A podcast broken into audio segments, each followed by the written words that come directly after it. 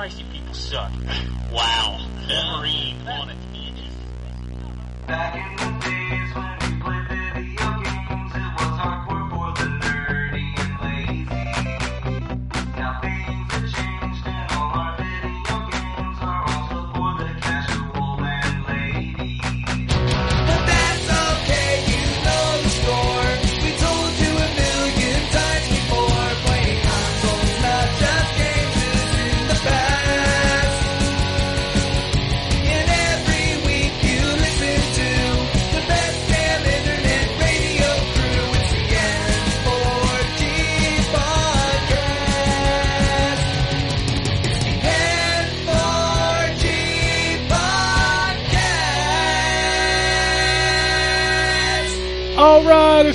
it's time for another week of N4G Radio as the holiday season slows down. So does our participation, um, because everybody doesn't want to show up for the show. Anyway, this is episode 451, November 14th, 2016. With us today, we have John, Hello. and we have Jay, Buongiorno. and we send we send out our love to the Gambus, who's still recovering from his surgery.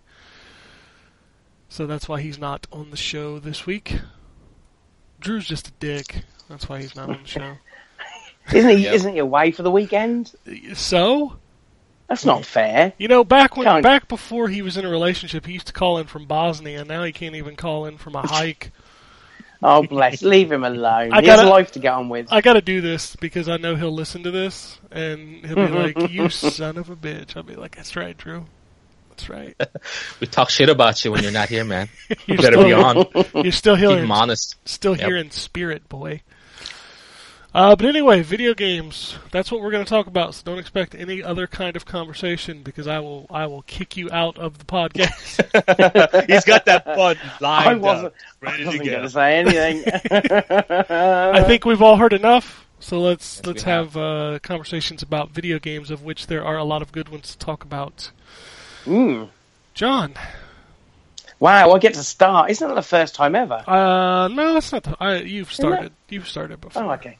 Well, I haven't got a huge amount to talk about, to be fair. Uh, game wise, um, I did pick up the Pro, though, and I'll talk about that in a second. I'm sure you'll have Yes. words to say as well, Ken. Okay. Um, game wise, I have started Mass Effect uh, for my role in Phoenix Down uh, this season, and the only things I can say about that is fuck the shooting and fuck that Mako. did you did you do what I suggested and, and make sure that you went into the menu and turned off the film grain effect because it's just awful. Yeah, I, I, the way that the Xbox One emulates, it kind of has this like a, a, a- a- the brightness is too high, and so first thing I do when playing most backwards compatible games is go in there and just adjust about and. Uh, There's- just there's fiddle a- with it so I get it right, but I is- turn the film grain off. There is uh, options for different um, uh, TV displays in the in the settings menu too. Uh, well, for Mass Effect, Yes, in the Mass Effect uh, menu, there's an option for like uh, what is it? I forget what they call them. Like when I'm cinematic mode, when I'm in something. But it it actually Yes. brightens up the screen. Yeah. Yeah, I did. I did swap that over as well as like uh, one was high contrast, one was high brightness. So I swapped Yes. down to high contrast, which kind of uh, instantly gave it a, a better look. But then you know you remove the grain filter and and that looks a lot better, uh, especially on the the Xbox One and on the 4K TV. But um, I, you know what, that I want to play this game through. Obviously, I have to now. I've kind of committed myself because Yeah, you're, uh, you're Phoenix. Down. It's not like Phoenix Um, Down ever not finishes. no, no, not at all. um, so I'm, I'm kind of locked into it, and so I, I started uh, the other day. I thought, right, okay, sit down. I'm going to start fresh because I think the last playthrough when Mass Effect first went backwards compatible, I got um, a, like an hour in or something like that. I think probably to the first bit we have to shoot, and then I thought, no, no, no, no, no. Um, so I settled in, and I, the idea is is that I want to play this game, knowing that, um, by the sounds of it, me and Drew are also going to be doing two and three at some point. So I want my this is like this has to be the playthrough. So I want to make sure I'm saving as many people as I can because obviously all of that stuff has an effect in two and three in regards to uh, crew members that you meet and can and select and stuff like that. Um, so I'm now kind of worried that I'm going to do something that's going to cause me to not enjoy two and three so much. So I'm constantly thinking about that. Um, but don't don't think it- about that. Um, are you playing with like a guide next year or something? I haven't yet. Uh, Drew was kind enough to send me because I, you know, you guys use FAQs for for Phoenix Down um, to help speed things along. Uh, he has sent me one, and I will use it at some point. I'm now just settling in, so I've, I have just got my full team. Uh, so from this point on, I think I'll probably be trying to use a guide so that one, I don't have to do as much Mako stuff, and two, I can try and See, that's where I and you know Drew and I kind of differ in that because when you're talking about a playthrough and you're tr- you're trying to get an impression of a game, if you go with a FAQ and if you rely on it uh, a bit more than maybe like once or twice during the whole playthrough where you get stuck or something, right? If you do that, mm. then you're basically following a you play the. You're- same game. yeah, you're basically playing. Oh, yeah, exactly. You're playing the same game, and not only that, you're not really playing it. You're just pressing the buttons that they're telling you to press. It's like the ultimate QTE event. You know, Well, not- you're just not just pressing the buttons that they tell you to. You go to the places that they, t- they tell you to do. You talk to the people that they tell you to do. You get the items that they tell you to do, and then you just go with that whole thing. And I think to me that like ruins a playthrough. Like if I have to play a game just following a guide from point A to point B from the beginning to the end of the game, trying to get everything that I want, like like you're saying, like trying to save everybody and stuff like that, that'll that'll make my playthrough just completely ruined, at least for me, because that won't be my playthrough. That'll be the playthrough, you know, guided by the FAQ, according to the FAQ.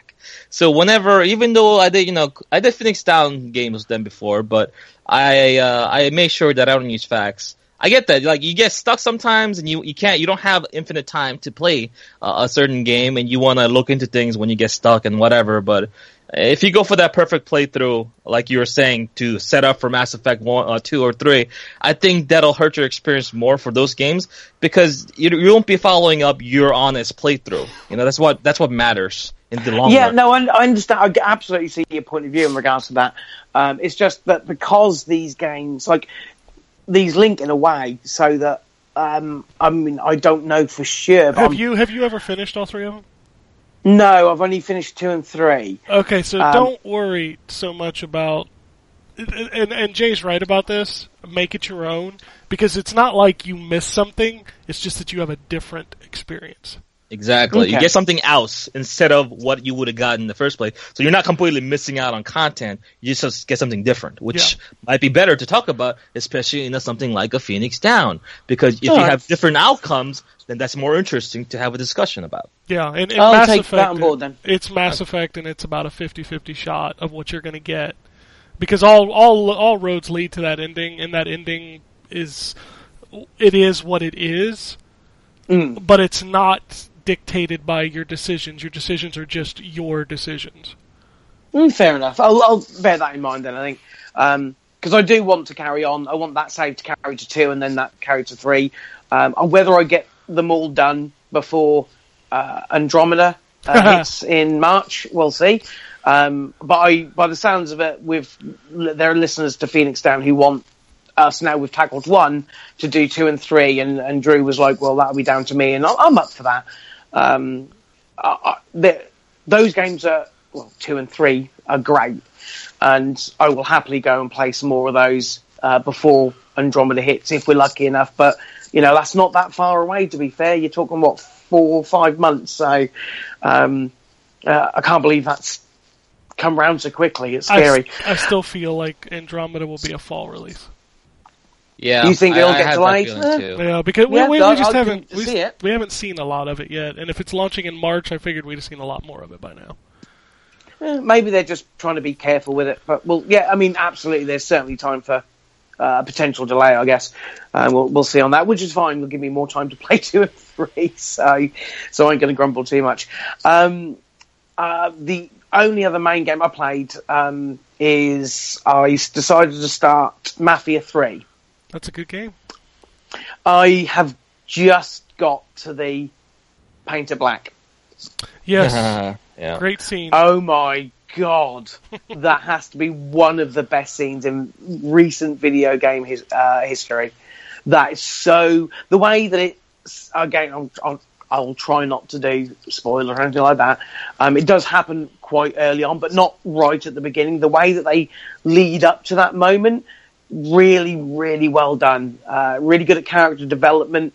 Uh, the characters are really well fleshed out, and so when that moment hits, it hits so much harder than had that been like the opening of the game. Uh, really well done. Um, I like the talking heads aspect, like it's done as a retrospective documentary. I think that's clever. I think the uh, animation, the face, because someone has told me this thing looks like ass, but it doesn't. It looks really good. Facial animation's really well done. Um, when you're talking about the cutscene side of things or the, the, the documentary side of things, real attention to detail. Um, however, driving can go suck one. I really do not like the fact that I have to abide by the law when driving. And I know it's more realistic. I wish there was a button that you just skip driving. Auto drive. Yeah, yeah, that's what I want. Really wish you could just skip that part. I know it's it, during the driving sections there are parts where there's some conversations and it gives you a little bit more context to the characters and the situation that they are in. I could do without that. Put it somewhere else. I just sitting there waiting for a traffic light to turn green for crying out loud. It's a video game. If I want to do that, I'll go for a drive. It's crazy you, that you that's. should you should probably just turn the difficulty down because they don't bother you if you do that. Oh, okay, maybe I'll I'll think about that because I well the looks of it, this game is going to be all about the story. Um, that's the thing that's made the biggest impact. Uh, the driving, as I say, when you're kind of some of the missions involve you driving as opposed to just driving to get to the mission, um, and they're okay. I don't like the way Lincoln's car handles, um, at least at the beginning, anyway. Ass in Um, seventies horsepower yeah. cars, fishtailing around corners.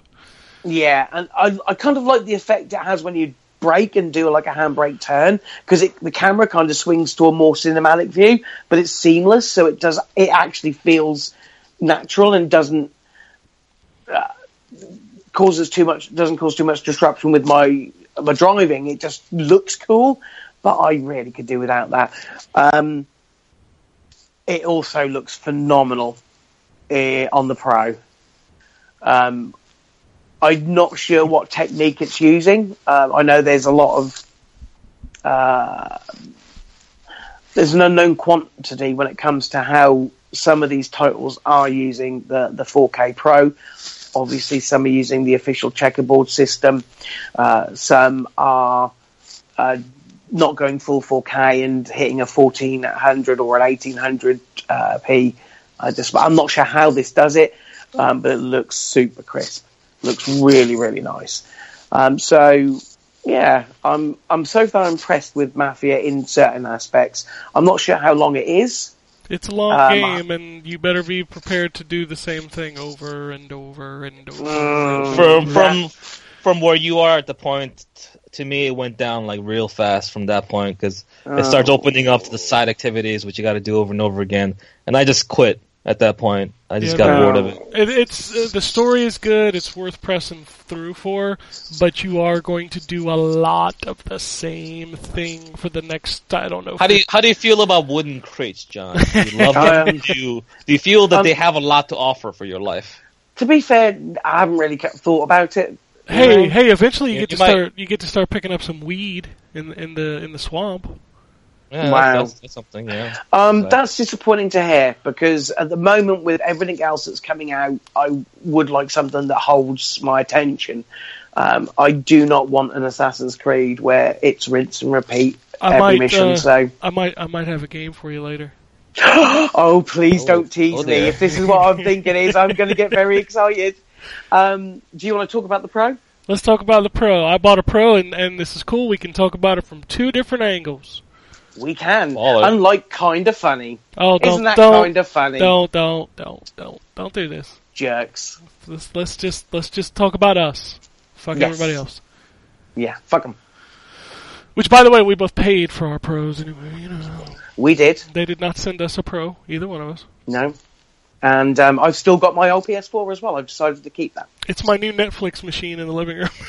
A three hundred dollar Netflix machine, baby. yeah. It's um, it's in my it's in my other room with the PC, so it's like now I've got the choice of two gaming things if I want to. But if are I you- get kicked out into the other room, Are you really going to go and play on that other PS4 after you've seen what your pro can do on a 4K? It depends. Um, no, probably not. Uh, in a word, so do you want to take this and start with your 1080p experience? Sure, sure. So I got the Pro, got it home, um, swapped out my hard drives because I had a two terabyte in my old PS4. I swapped it First out. thing I did. Yeah. Um, I just want to say that uh, maybe don't screw those screws in so tight, Sony. Good lord. Oh, did you have the same problem with the the actual the the the hook one that you first have to unscrew? Yeah, that thing was in Because there that's when I had a problem. Yeah, it was. Yeah, I, I was worrying because I was I didn't want to to strip thread it. Yeah, I didn't Yeah, want and to strip like, it. oh, So what I did, I did was, eventually get it done. Um, a little secret I've learned doing this enough is you take yourself a pair of needle nose pliers and you grab it around the, the the edge of the screw and just slightly start it, and that keeps you from stripping the the threads. Mm. I was worried for a moment. Yeah, I was I was very nervous. I'm like, don't don't do this, don't don't do this. but anyway, once I got that in, then you know I didn't opt for the transfer because from what I hear, the transfer takes longer than downloading if you have a decent internet connection. I took the transfer option. So I just I went ahead and just re-downloaded a bunch of stuff. I didn't have a ton on my old PS4 anyway. I had already formatted it so I could swap hard drives. Uh, it didn't take long. I I was up and running with a game, and then of course I was installing games I hadn't played in forever because those are the ones that got patched. yeah. Um, Uncharted 4, I didn't notice a whole lot on 1080p. That game Um, already looked that, that's its really problem. good, yeah, so that's yeah, its problem. It already looked really good. So I mean, the image quality is a little better.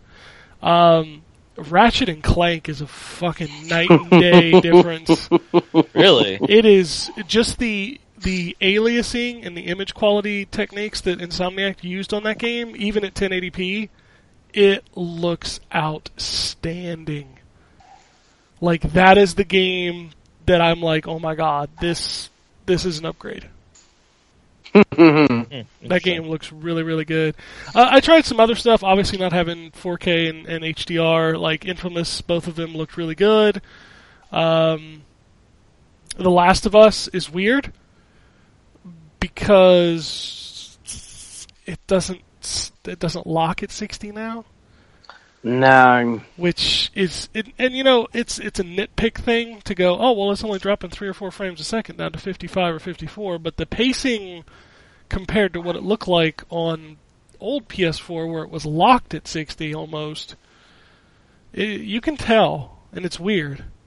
So what are they doing? Um, putting the resolution forward at 4K, downsampling to 1080. Depends on the Mhm. game. Everything depends on the game. No, I'm talking about Last of Us. Last of Us, yes. So they up they Okay, up the yeah. resolution to the well. If you're running in 60, you're not running in 4K. I don't I don't care. No, Um, no.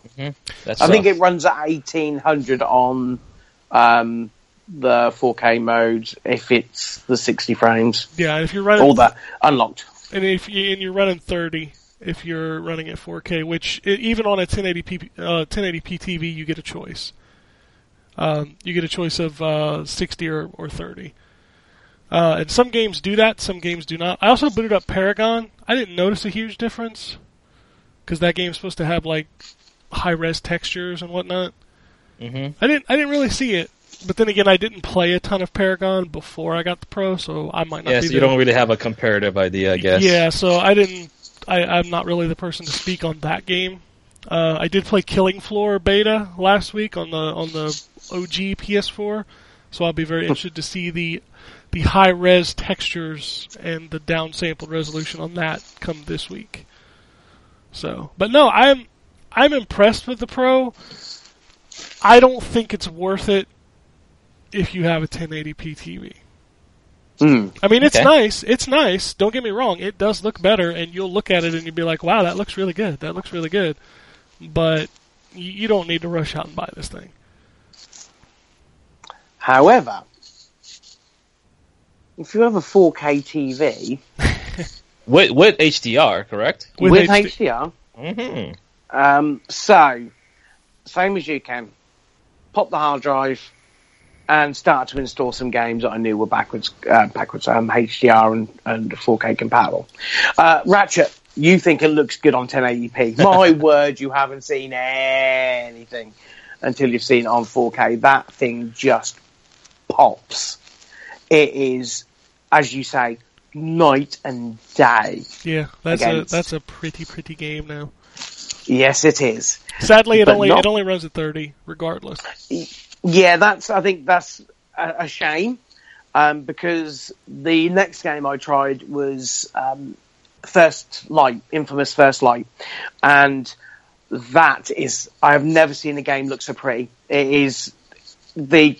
I mean, it, it's the power that Fetch has is the sort of power that HDR will take advantage of with the neon.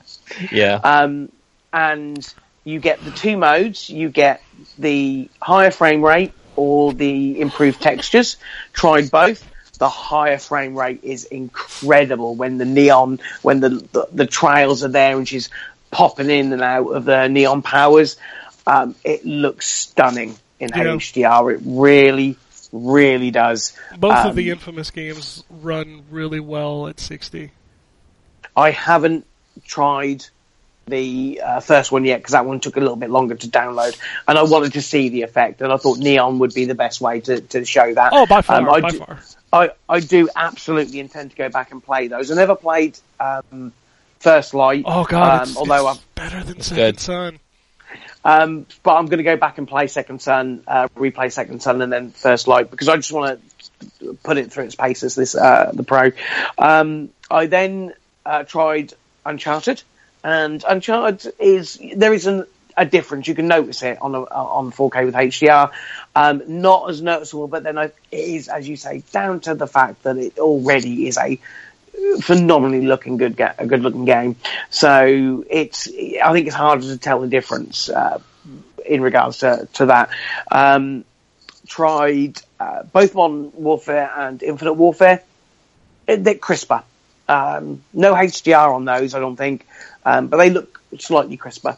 Um, that's all I can say, really. Um, you can see there's an improvement, um, but not as big as an improvement as something like Infamous or Ratchet and Clank. Um, uh, Mafia 3, as I mentioned. Um, what else did I try? Oh, Shadow of Mordor. Which, oh yeah, right. which is, again, a very odd game to be on that list. Um, but looks really good and flows really, really nicely. Um, again, when, it's hard for me, me to describe, but when you've got a 4K TV with HDR, uh, I don't think Shadow of Mordor's HDR supports it- just it the, the 4K. Um, but when you've got the 4K TV, it's hard for me to describe, but you can just tell it's better. Um, it's like your glasses are smudged and you've cleaned them. It, it really can make that difference. Yep, that's exactly what a higher resolution does to a screen. You know, it just makes everything sharper, makes everything smoother. I, my opinion is that, well, if you've got a 4K TV with HDR, I think the HDR is a big thing. 4K is one thing, and you'll see some benefits, especially when you are looking at uh, potentially uh, higher frame rates, uh, and things like that. The 4K is, yeah, you'll see it will be better, but the HDR is the thing, I think, a lot of the time. And if you've got a, a 4K TV with HDR, if you're going to buy, a, play- if you haven't got a PlayStation, get the Pro. It Oh, that's that's not even a question. No sense. That's not even a question. Not if you have a 1080p TV, I still think you should buy the Pro if you, if you don't own one. If That- you, So you're saying the the difference that you get from the Pro right now, as you speak, uh, even whether you have a 4K HDR or a 1080p screen, it's worth that hundred dollars extra of an investment. Is that Yeah. what you're guys are saying? If you don't, if you don't I own a think so, PS4, yeah. even on a 1080p TV, I think that extra hundred dollars is worth it for the image quality and the 60 frames a second. Okay. um, when it comes to if you already own a PS4 um, and have a 4K uh, TV, it's I so far I'm I'm impressed with it. I think it's definitely worth considering, especially if you can get a good deal on a trade-in or something like that. Um, the stuff I've seen also played Rise of the Tomb Raider as well, and oh my god, in a higher frame rate, that thing is amazing. Um, if it's just if you've got a PS4 and you only have a 1080p screen, it's hard to say, well, this is what you want to plump for. I, I don't think you can. Um, there are definitely improvements, and I think as we get into next year and we see more developers take advantage of what the Pro can offer, I think you'll see more games offer a range of functions. Well, such it's not. as, It's not um, just more. It has to be every game, uh, based on Sony's mandate, isn't it? yeah, every single also- game has to have the option. Well, We- according to we- Sony's mandate, every PS4 Pro game has to run as well as PS4, and that didn't happen. No, exactly. Uh, We have to see how they are enforcing that, if they are enforcing that. Because if a developer turns, a big developer turns around and says, "I'm not doing that," certainly aren't going to say, "Well, you can't make the game for our system," are they? They're going to want the games on the system. Um, it will be interesting next year. I think we'll see a wider range of developers doing like Crystal Dynamics have done, or like um, Sucker Punch have done, and giving you a series of options like higher frame rate, better visuals, enhanced visuals, 4K or checkerboard uh, resolution, and that, that that's going to be cool. I am really looking forward to seeing how Final Fantasy 15 does on the Pro. Um, it's possible that that's one of the reasons why it got the delay. Maybe they were looking at support on that. Who knows? Um, but that's, I think, isn't that the first game that has a post launch of the Pro? Oh no, Watch Dogs has it. Watch doesn't it? Dogs Watch has Dogs it, 2 has it. so does uh, Killing Floor. Okay. Um, so I think, as it stands at the moment, I'm pleased I got it. Having a, and it, I know it's not native 4K in most cases. There are some games. I think Thumper runs in native 4K, and Last of Us, of course, and a couple of other smaller games. Um, but the ones that are taking advantage of the checkerboarding, it does. Uh, it looks really good. The HDR, if it supports HDR, it'll blow your mind if your TV is HDR compatible. It is really, really good, and it's well worth it for me having a 4K TV. It's just down to the individual, and there are advantages even running on a 1080p screen, as you said, Ken. Um, you know, there are improvements that you will notice. The interesting thing about this whole thing that's going on now to me, which I find fascinating, is having been a PC gamer for so long, this idea of an upgrade, this idea of getting high, higher visual fidelity on games is something that I'm very familiar with.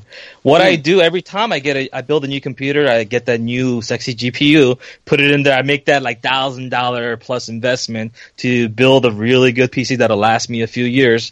What I do, I don't download the newest game. I download the old game that I couldn't play at the high visual fidelity, that I couldn't play at 60 frames per second. And then I plop those games on, I put them on, I'm like, yes, this is what I paid for. This is the improvement that I wanted. And it feels good. It feels satisfying.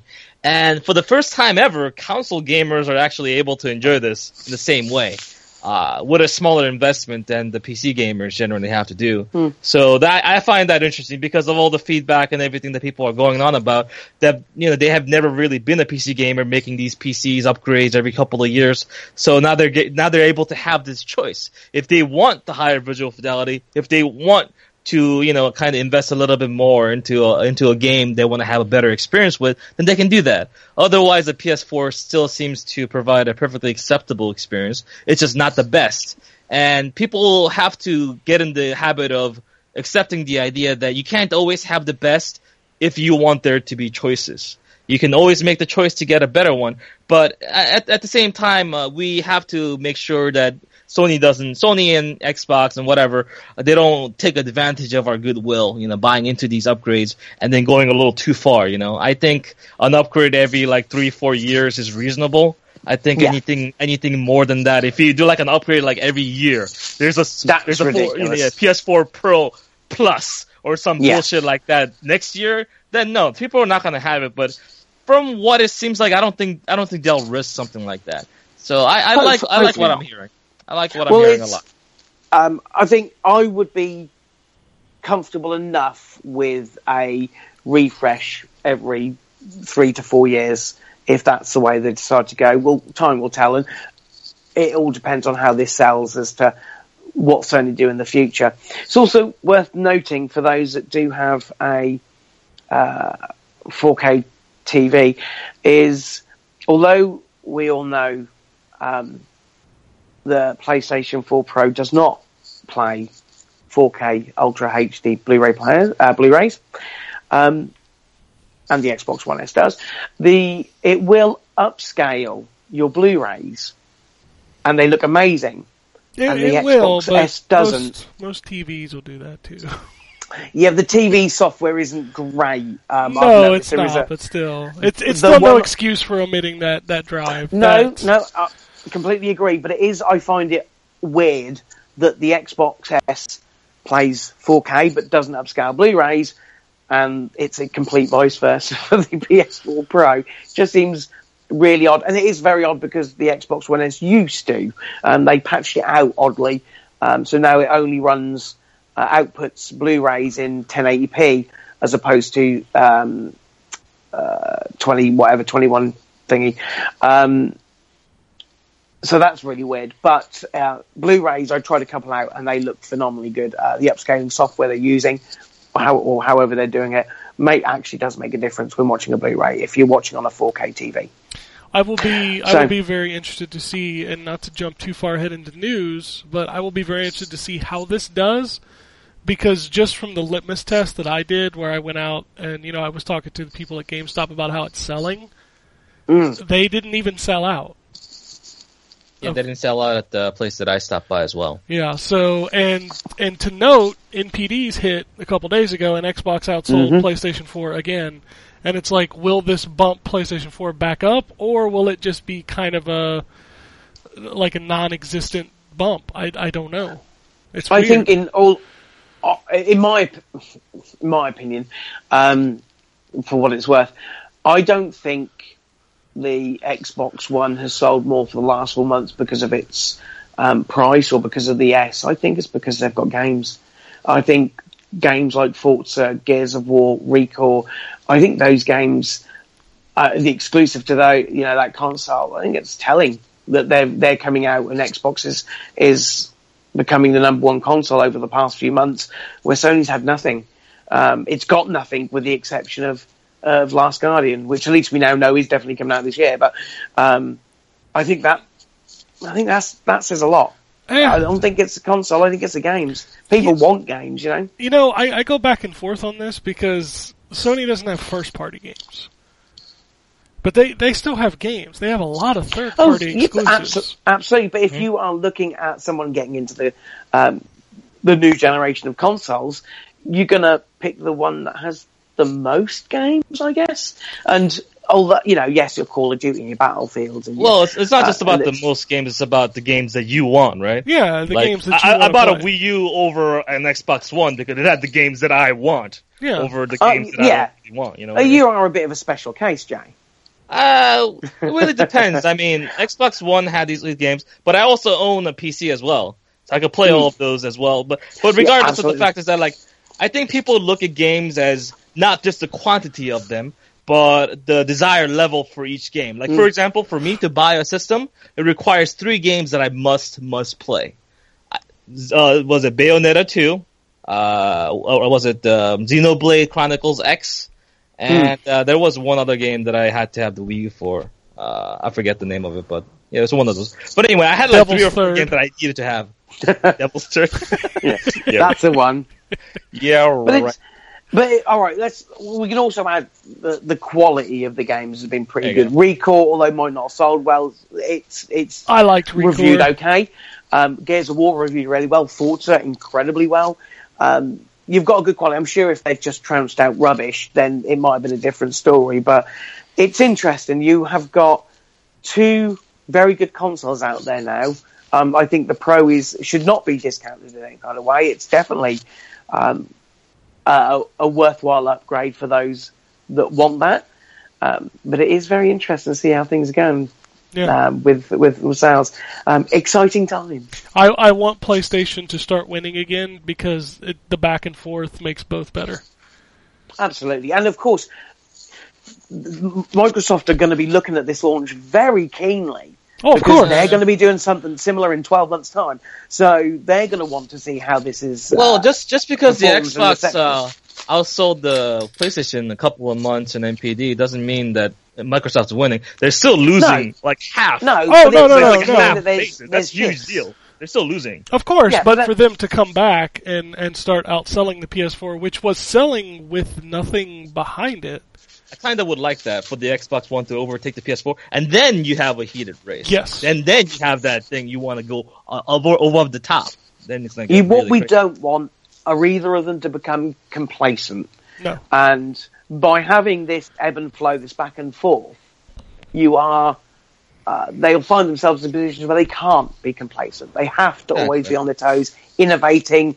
Um, I just hope that comes from greenlighting games that might not get greenlit normally, uh, as opposed to exclusivity stuff, because I still think that sucks. I don't mind the, you know, the, I don't get the mission on the Xbox or the PS4 and you get extra stuff or whatever, you know, that's fine. But when you have situations where a game has been, like Rise of the Tomb Raider is a really good example, um, I don't want that. I would rather have the them invest in new ideas, new IPs that might not have seen the light that they want to give a ch- chance to, to to create that exclusive game that's first party for them. I want to see that sort of stuff. As long as they don't become complacent, because Sony has been complacent in this past Uh, twelve months. If they Um, end up making games that otherwise would not have existed, say something like a Bayonetta 2 because of the support of the first party, then yeah, I'm down for that. And obviously that game's going to have to be exclusive, that system. Otherwise you wouldn't yeah, have a deal. no, that's that's fine. I don't. I'm, I'm, we're in a fortunate position where we, oh, well, at least I am in a position where I don't have to choose a, a game because of a console. I've, I've got them, um, so I'm. But it, I think being complacent just means you don't see innovations in both technology and, in the way games are made, and with them fighting each other in this way, you're more than li- you're more likely to, to see that sort of stuff. So it's we'll, we'll see, but um, it's I don't want Sony to become complacent because they have been.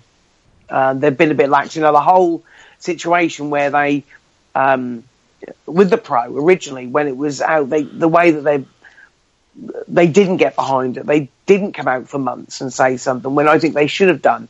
Um, some of the decisions they've made, like for example, um, like refusing to do backwards compatibility, at least in uh, even using things like the the PlayStation Now stuff. You could, I mean, what's to stop them if you owned a game and it's on PlayStation Now, you having access to that game? That sort of stuff is complacent to me. And Microsoft have been doing the exact opposite. They've been going out. They've been um, Well, the- to get their the, customers. The back. different factors from the PlayStation Now is that you would have to have those servers running uh, for the specific specific reason of letting people play their backwards compatible games. But that's, but that's for what, micro- if, if, if, no, if- but Microsoft does it differently. It's an update. Everyone gets it. You don't have to be, you know, connected to the internet just to play no, that. but I'm just saying. That, all right, they can't. As far as we're aware, they can't make uh, PlayStation 3 games run on the PlayStation 4, but they have PlayStation now, and there are games in that library that I own on digitally on PlayStation 3, and I can't play them on PlayStation now. Just tick If they it. would- Just tick it on your account as you have Yeah. unlimited rental for that game. and and why can't they do something like that? And and that that's why I feel that they've you know so one of the reasons why they've become a little complacent. Whereas Xbox have been targeting that audience, Imagine- they have seen that it makes people happy. Yeah, imagine a world where when you when they do the PlayStation Plus games, like they just give you unlimited rental as long as you have PlayStation Plus for those PS3 games. Imagine that. Yeah. Just like It is- Xbox and does it, with it must uh, be doable. 360 games. I, I just I just think PlayStation Now in general, even though the technology itself actually is kind of impress, impressive to me from when I tested it out, it is too expensive to give away for free uh, to maintain. It's not like an update that you give to people and then that's it. You're all the work you're I gonna have to would- do with that is done. I would Uh, love to know how many people subscribe to PlayStation now because I bet that Not, ain't not nearly enough. is- so is therefore, is it wouldn't actually be better for them because they probably would get more subscription to PlayStation Plus if it was a case of these two games are backwards compatible, but they're also going to be on now. And But you, gonna also have to take into consideration that a base subscription service based on bandwidth, if you need to cater towards basically every single that person that has PlayStation Plus, which is almost every single PlayStation 4 owner, by the way, then you have to cater towards over was it over 50 million customers on a bandwidth service. That's ridiculous. The upkeep cost for a system like that would be ludicrous. Yeah. That's Uh, so it's like it's, it's it's not feasible. I would love it. Obviously, that's cheaper pro cons, uh, consumer. I would love something like that, but I don't think it's reasonable to even. I, think I'm about. just using that as an example. The, the fact that they have been, there are things that they could do to win over a few hearts and minds, and they seem to have gone very quiet since going so far ahead of um, uh, uh, of Microsoft. And it, again, getting back to the whole point of it is that with Microsoft now starting to gain a little bit of ground, getting those numbers out, it's better for us. yes, I agree. Thanks. I, I hope I hope uh, Xbox still uh, keeps on doing it, and not only that, I just love the fact that all their games are on PC as well. So. Like I got, I got nothing to lose. Like as long as long as they put out more games, they sell more consoles. They're gonna be, you know, kind of enthusiastic about putting out more exclusive games, which in turn I can play on the PC, and I lose nothing. It's great, and the competition. Yeah, you're in that position where great. your PC can handle those sort of games. I mean, I I can struggle to run. Uh, admittedly, they, they need to optimize them because I Gears of War is uh, and Forza should run perfectly fine on mine. Really, I I, th- I thought that was a pretty well optimized game from what I heard from the Gears reviews. of War is uh, Forza Yeah, wasn't. Forza is Forza not. is not Forza. is Forza not. wasn't at launch. I haven't tried it since they patched it. They supposedly fixed a lot of what was wrong with Forza, but I I've played so much of it on Xbox One and it's perfectly fine there. So But you're in that position, Jay, where you've got a nice enough PC to handle it. So yeah, you're in a win-win situation. You've got your PS4 for those Yeah. games. You've got for the exclusives on Microsoft. You've got your Windows 10. So Yeah, the but- only downside, obviously, being the fact that you have to buy them digitally. So, uh, but you know, that's Yeah, but on at least PC you've got the option. PC, you're not going to buy physical games anyway. Yeah, Oh, I no, mean, come no, on, man, no. Steam games, games. But no, th- you no, know, no, just no. just one last point about this: that luxury came from the competition, and that's what You're we right. that's what we Exactly. need more of. Yeah. All right. So, any, any any other games before we move on? Jack? Um, I briefly played Steep. I Yeah, am I played- worried for that game. really? I that is a glitchy mess. Now, I know it's a beta, but it's less than a month from launch. That thing is a glitchy mess. You are the only person reporting that. Uh, I had so many troubles, like um, flying out of the world or into mountains, but still going. Um, like the, you know, there's like I had a wingsuit challenge where a couple of times it put me back to the start, and I'd just fall off the edge and like without touching anything. Like what the fuck? So it's um, um, I'm slightly worried. I played about two hours of it, had no issues, loved it. Maybe it's just me. Was you playing Xbox or PS4? Uh, PS4. oh, okay. Weird. Okay, fair enough. No, I, I don't know. I I'm I wasn't sold on that game until I played the beta, and now I'm like I'm kind of sold on this game.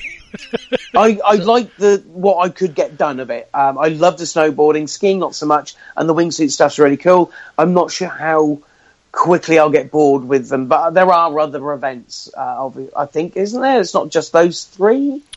I I right? I don't know. I don't. That's still that's still three more than any other snowboarding game. That's true. Yes. All right, so I'll move on to Jay. Okay, sure. Um, oh, let's talk about some new stuff that we haven't talked about before. I kind of delve deeper into the ones we have.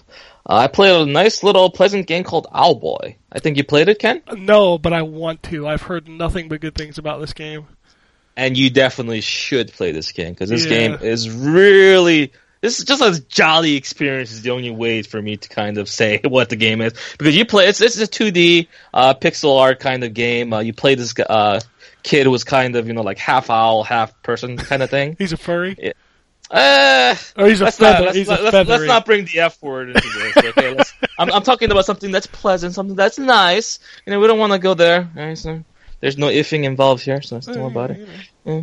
But uh, so it's kind of like a 2D platform, but the whole big hook is that you can fly. You can literally just jump, press up, and you're flying. You can fly anywhere and do whatever you feel like. And the way you fight in general is that you actually pick up your your kind of friends, your side characters, and they have different uh, like skills and tool tips that they can do. Uh, but it kind of turns into like a twin stick shooter after you pick someone up, and then you kind of go flying around. Your your movement is very quick. Uh, there's like small, very light puzzle elements, but what I really like about this game is is the art style and the story, because you're you play as this character that's like he just fails at everything that he does, you know. Because owls are supposed to be really intelligent, like a kind of like a guiding light for the rest of the species on this on this planet. But this kid is kind of like a bumbling doof, you know. He kind of screws everything up, you know. And then he has such high expectations because he is now, and because of that, he kind of wants to prove himself. Kind of wants people to look at him in a different light. So he just kind of goes on an adventure to um, uh, kind of settle something. I'm not going to say what it is, but uh, you know, kind of take care of a threat more or less. And you get some friends that come with him. You meet some weirdos along the way, but it's just really charming. Thanks, Drew. So you know, you just kind of play, uh, and it just I don't know, it just feels good to play. the The controls are just so tight. Uh, the, the the visuals are really nice. The music is really soothing and uh, pleasant, and fits exactly for the the scene that it's going for. And I played maybe about an hour and a half of it, and I'm definitely going to go back and play the rest of it because man, I, I love me some 2D platforming games once in a while, and uh, this one is just scratching that itch. And I haven't had a good time uh, of uh, with a 2D game like this since I played like Shovel Knight like a year and a half ago or something like that. Oh, you're making So- the Shovel Knight. comp- I really hope this game does well and branches out and maybe comes to consoles. I would love to see it there. Mm, yeah, it's uh, it'd be really easy. I'm I'm playing with a controller on the PC as well for this game, and that's definitely recommended to do because of the twin sticks, uh, you know, nature of it. So I could definitely see it coming to uh, consoles after you know does fairly well on PC. Yeah, I've heard nothing but good things about that game. I really want to play it. Yeah, I just don't think. I mean, people are gonna think of this game like when I bring up the name Shovel Knight, you, you have certain expectations. It's not a it's not a particularly challenging game. It's a different sort of challenge, right? Uh, it doesn't have it doesn't. It's not a Mega Man game either. But it's just what I mean from an overall quality of a 2D game. Is, yeah, is the only that's that's what I think. I don't I don't ever think of like it has to be challenging. I just want it to be good. You know, the, Yeah, yeah, the, yeah. the NES and, and Super Nintendo had a lot of games that were very different. They weren't all challenging, but they were all damn fun, and that's what I want. Yeah, I think that's exactly what you're gonna get from this game. I highly recommend it. It's pretty cheap too on Steam if you want to pick it up, or GOG. Um, I also actually, you know, I, I finished off most of my reviews. I just have that one accursed game that I'm reviewing. so um, I, I started. Uh, I I had these games sitting basically on my desk for a month, maybe a little bit more, and I finally got to open them up. Um, I checked out Battlefield One. Um, I delved into the campaign. It it didn't grab me as much as I was hoping. Like I did maybe two campaigns of the what five or six, and it is, I mean visually it's stunning. It has some really nice set piece moments here and there, but like it doesn't make me feel like oh I have to keep playing. I, I want to play more of this game because also a the stories are kind of separate entities to themselves, right? Yes, yeah. So I, I don't feel like invested into one cohesive story. They're just kind of like snippets of a storyline going from one place to the next, which is an interesting way to do a storytelling, but it doesn't kind of encourage me to go to the next one after I finish one because I just finished one. It's kind of like a short story. Uh, the multiplayer is is okay. I mean, the, you can Battlefield has always been kind of like a cauldron for those special moments where you shoot out a freaking airplane using a handgun or something like that, and some nonsense where you jump off a hair, uh, airplane, like gr- throw a grenade somewhere and then get back on the airplane and just go, go fly off as the thing explodes. Like nonsensical moments, but you have to remember those things don't happen to you most of the time. No. Those are those are like Reddit YouTube moments. Most of the time, you're gonna spawn, you're gonna get a couple shots, if you're gonna die Yep. and then rinse and repeat for you know for your the duration of that match. And it just I'm I'm used to playing Overwatch now, where if I die, I fucked up, and we're probably gonna lose an objective. So like if I die in Battlefield One, nobody noticed that I was even there most of the time. No. It doesn't even matter that I was alive. There's so many And- people playing. Exactly. So I mean, there there is a charm to that. There there's something good about that. You know, being one of many.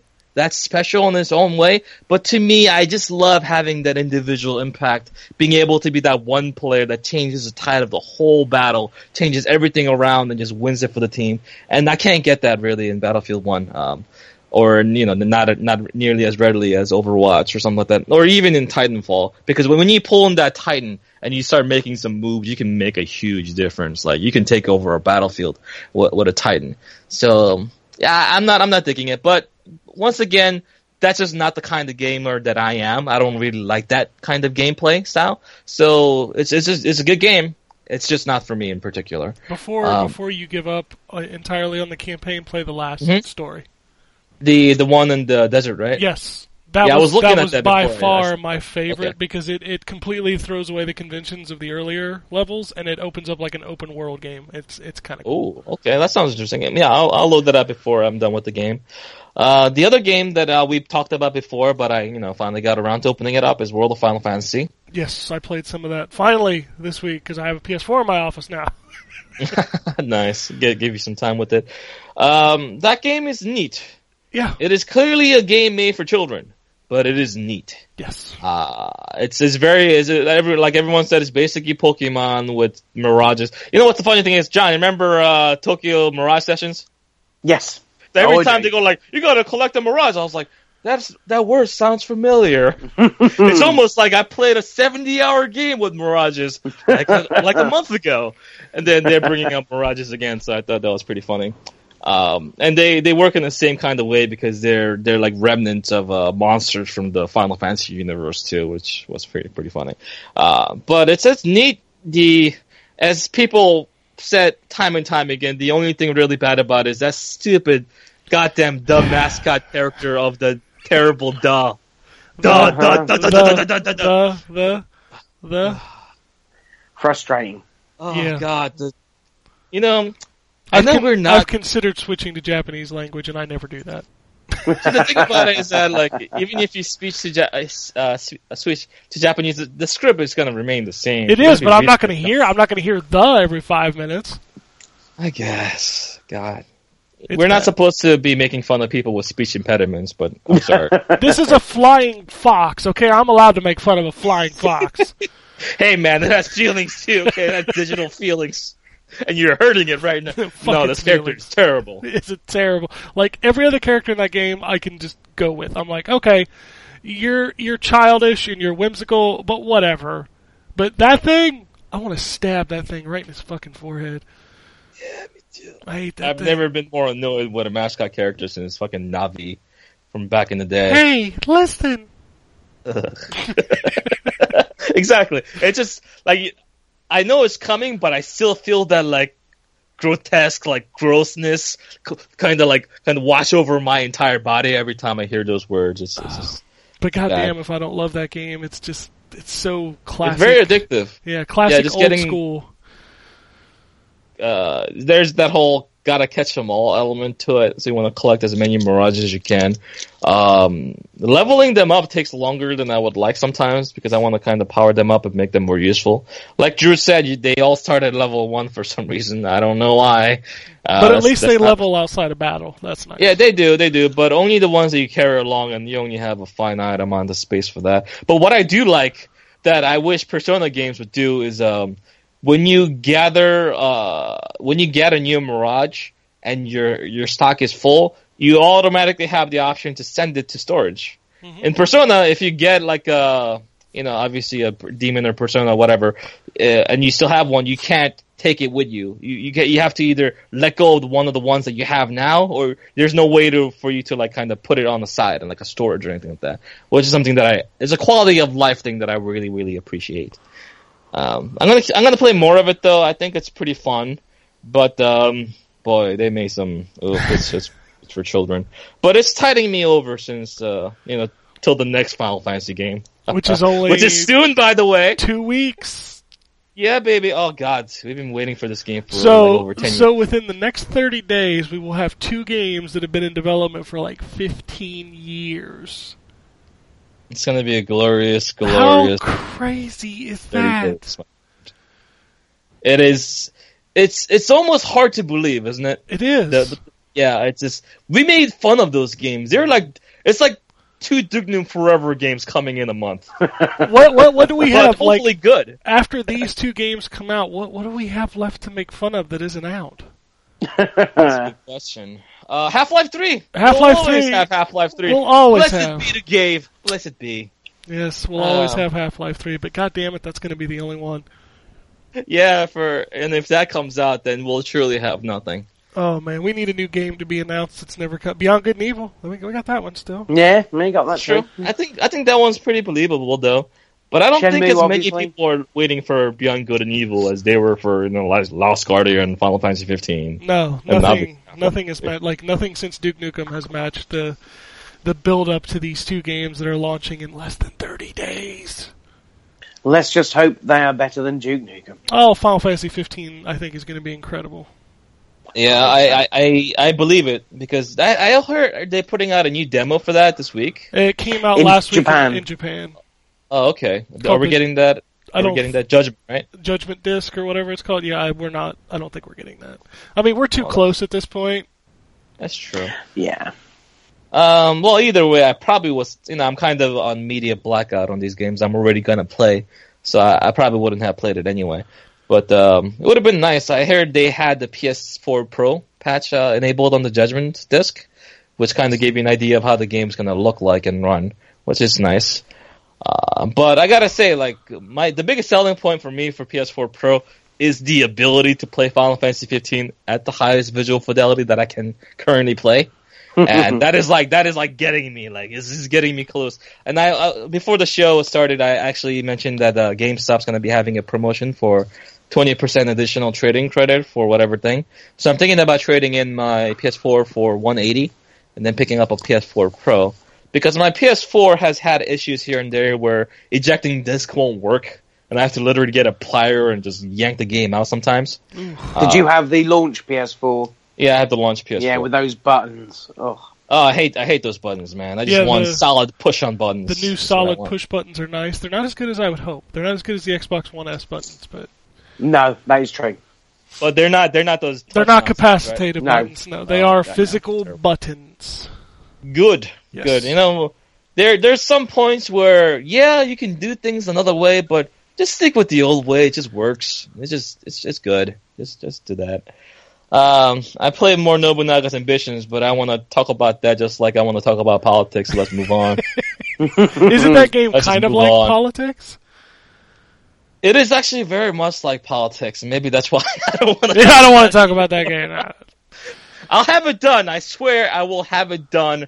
I just I played 30 minutes of that game and I just the last thing I want to do is play more of that game. So I stop after like 30 minutes, which is weird for me because I sit down to play a game for like two three hours at a time. So, Yeah. but it, it is what it is. I'll get it done eventually.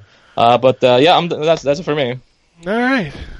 Well, I'll wrap this up, but uh, it's going to take a little bit. Uh, I should probably go through the little stuff that I played. Uh, getting my PS4 back, I was able to play. I bought a bunch of those PS2 games that were on sale for like five bucks. Oh yeah, oh, those Um, are Parappa the Rapper's hard to play on an LCD TV. I'll tell you that. Is it uh, input delays? What's happened to you? Yep. I was trying to figure out why I wasn't on rhythm. I'm like, I'm hitting when he should be. Oh yeah, I forgot about these games. Did you uh, put your game visual settings to game mode? Yes, I run everything in game Oh, mode. okay, okay, good. and okay. there's still a little bit of lag in there, so I had to adjust to it. But um, yeah, uh, making the burgers, Parappa the Rapper. I gotta believe, man. I you love, gotta believe. I love those games. I do. I love Parappa. I wish he would come I will back. never forgive. I mean, I will never forget. Kick, punt. It's all All- in the mind. Master Onion, Chop Chop Master Yeah. Onion is in That is Parappa one of the too. catchiest songs of all time. I'll, I'll never forget it. I uh, forgot it's- how it's a- stupidly awesome those songs were. Yes. In those games. Um, but I had a lot of fun with that. I played a little Destroy All Humans, which is not PS2 on PS4. It's more like a, it's kind of an upgrade. I don't know. That's it's weird. It's not billed as like a PS2 on PS4. It's billed as like an actual. I don't want to say remaster because it's still using the PS2 visuals. But that first game is still good. I still like that first game. I never played much of it. Uh, I'm thinking about going back to it eventually. Yeah, it's um, it's it's aged okay. It still has some issues. Um, played I played about thirty minutes of Primal. If anybody remembers that game, Yeah, I, I vaguely remember. I don't remember the game, but I remember the box art. Yeah. you you switch between the girl and the little gargoyle to solve puzzles, and there's uh there's some combat involved. It's an interesting game. I'll say that much. Uh, and then I played some Ape Escape too, which those games are superbly underrated and forgotten, and I miss those games. Those were one of the first games to take advantage of the second uh, analog control, wasn't it? Yes, but not for the camera. To Yeah, I swipe know for the for the so yeah, it's pretty funny. Yeah, love those games. Um, I like, like I said, I play a little World of Final Fantasy. I dipped into a little bit of everything on the Pro just to kind of dick around for a little bit. Um, trying to think. I, I don't want to miss anything before I get to the two big ones. Uh, I've played the Ezio collection, but I can't. It's funny. The embargo for the Ezio collection is after Watch Dogs. And it's for games that are already out. They're already out. Yep, yeah. for years. it's for fine. I saw yeah. the um, I saw the trailer. I'm very impressed with the fact that they're that it's not just not a uh, a port. It, it seems like they've actually gone and remastered assets, which is it's cool. It's cool, but it's also weird because do you remember back when you played those games when they first did the the Ubisoft? Um, what was it called back then? It wasn't called Ubisoft Club. It was called something else. You play? You play, Yeah, yeah, and you would like earn coins to unlock stuff. Mm-hmm. That's still in there. It's and Oh, there's- weird. There's like Really? sections of the game that I mean, most of it's like you know more throwing knives, more gun bullets for Brotherhood or whatever. But there's like literal tombs in there too, which is kind of weird. Like, shouldn't that be in the definitive collection? I don't know. I think I think the word Hmm. definitive gets thrown around a lot these days. yeah. Um, I did play some zombies this weekend because it was two two times XP for uh, Infinite Warfare. hmm and that zombies mode is fantastic. I I am having a ball with that. I still playing solo. I can't make it past ten, scene ten. The the exploding clowns are the bane of my existence. And also, Why don't you just play online then? I could, but then I'd have to talk to people that play Call of Duty. Oh, you're right. I I I, I apologize. I take back my statement.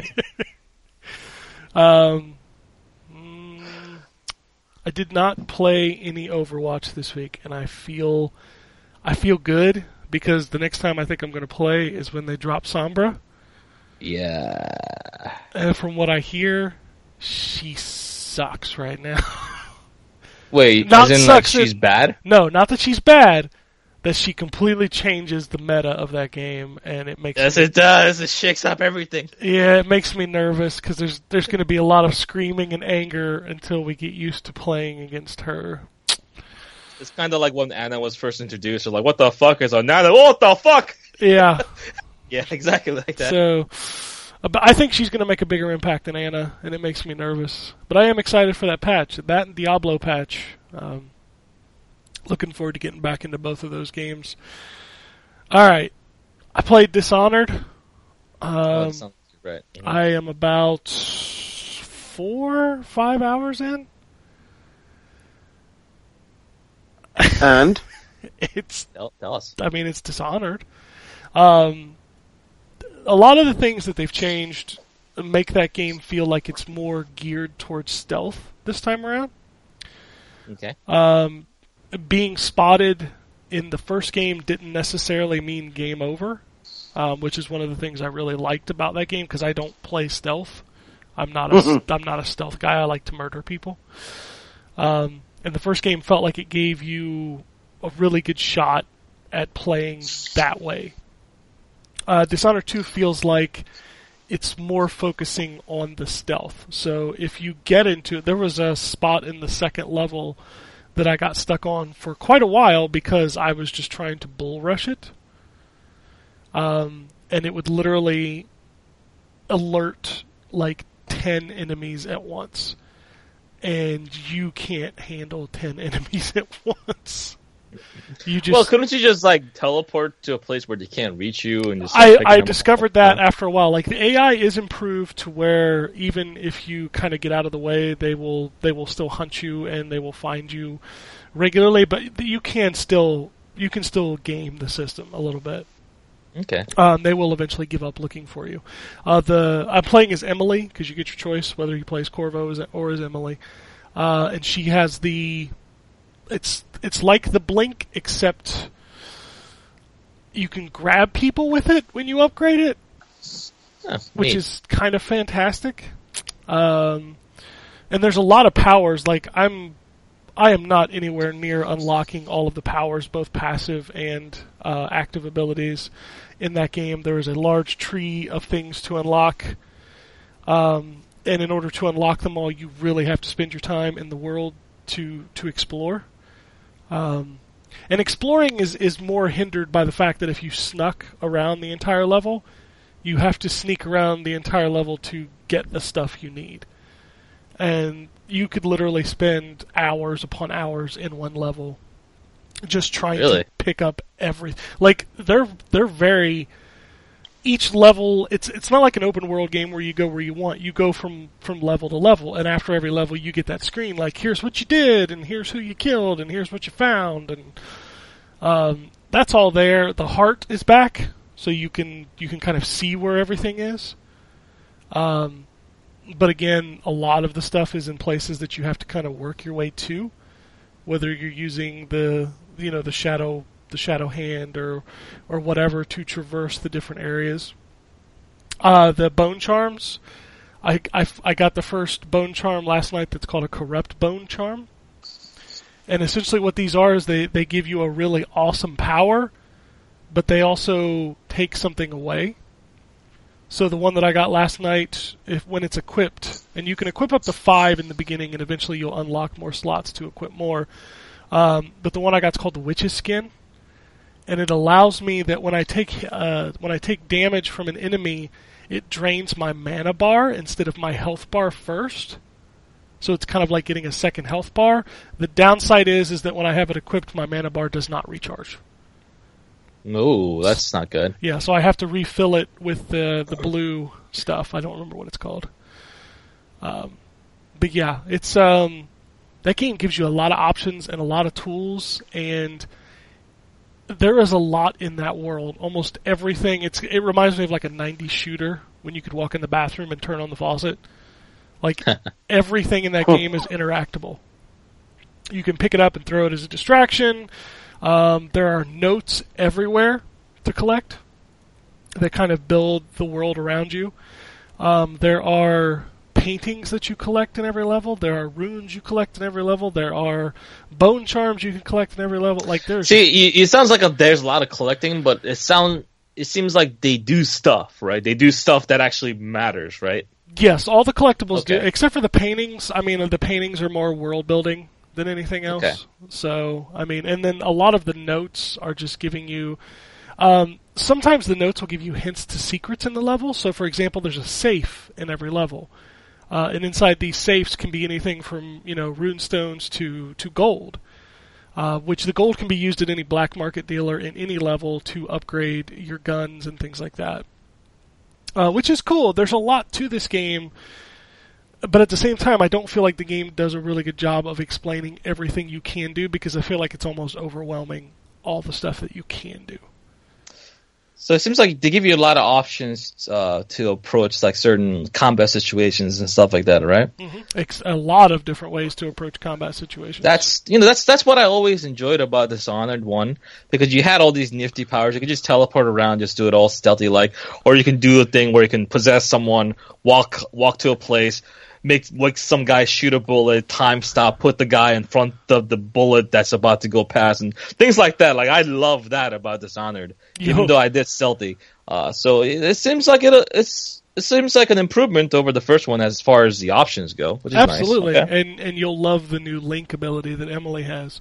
So the link ability allows you to link like enemies together, and whatever the fate of one of them is happens to all of them.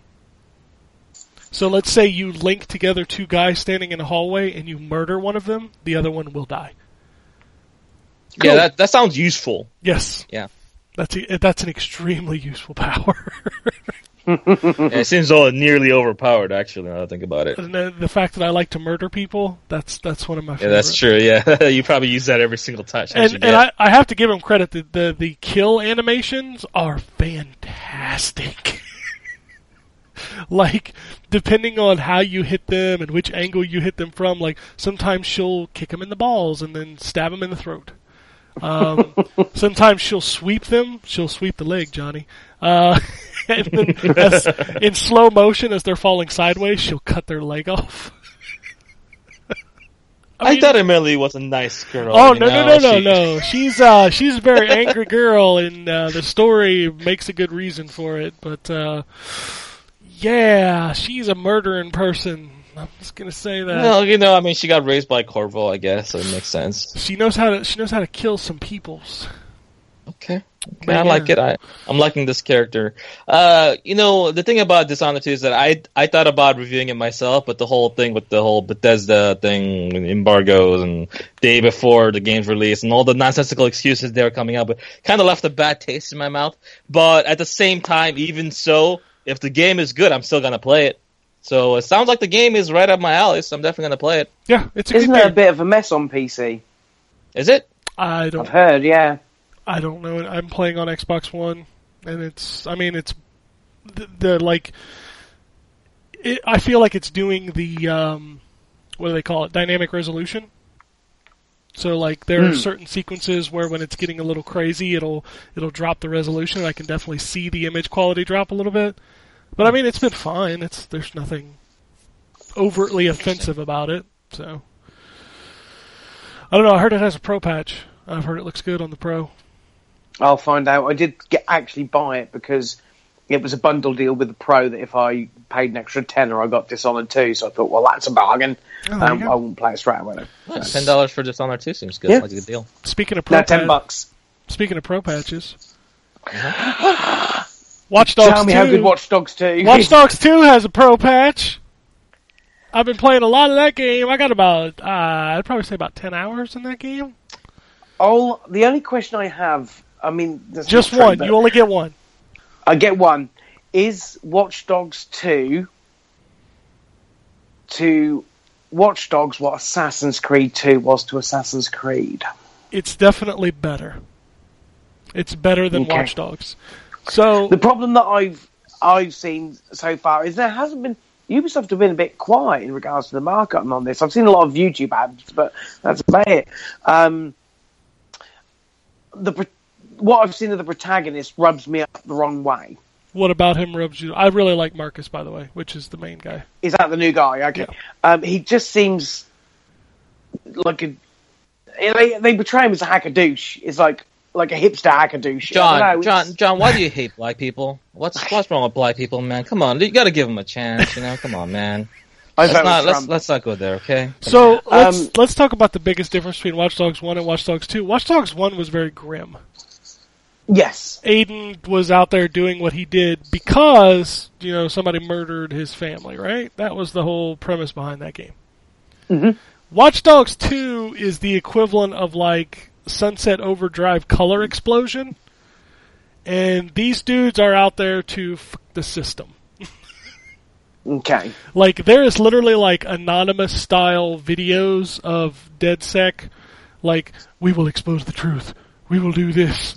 Here's your wiener. Have you guys watched the show Mr. Robot? no, I have not.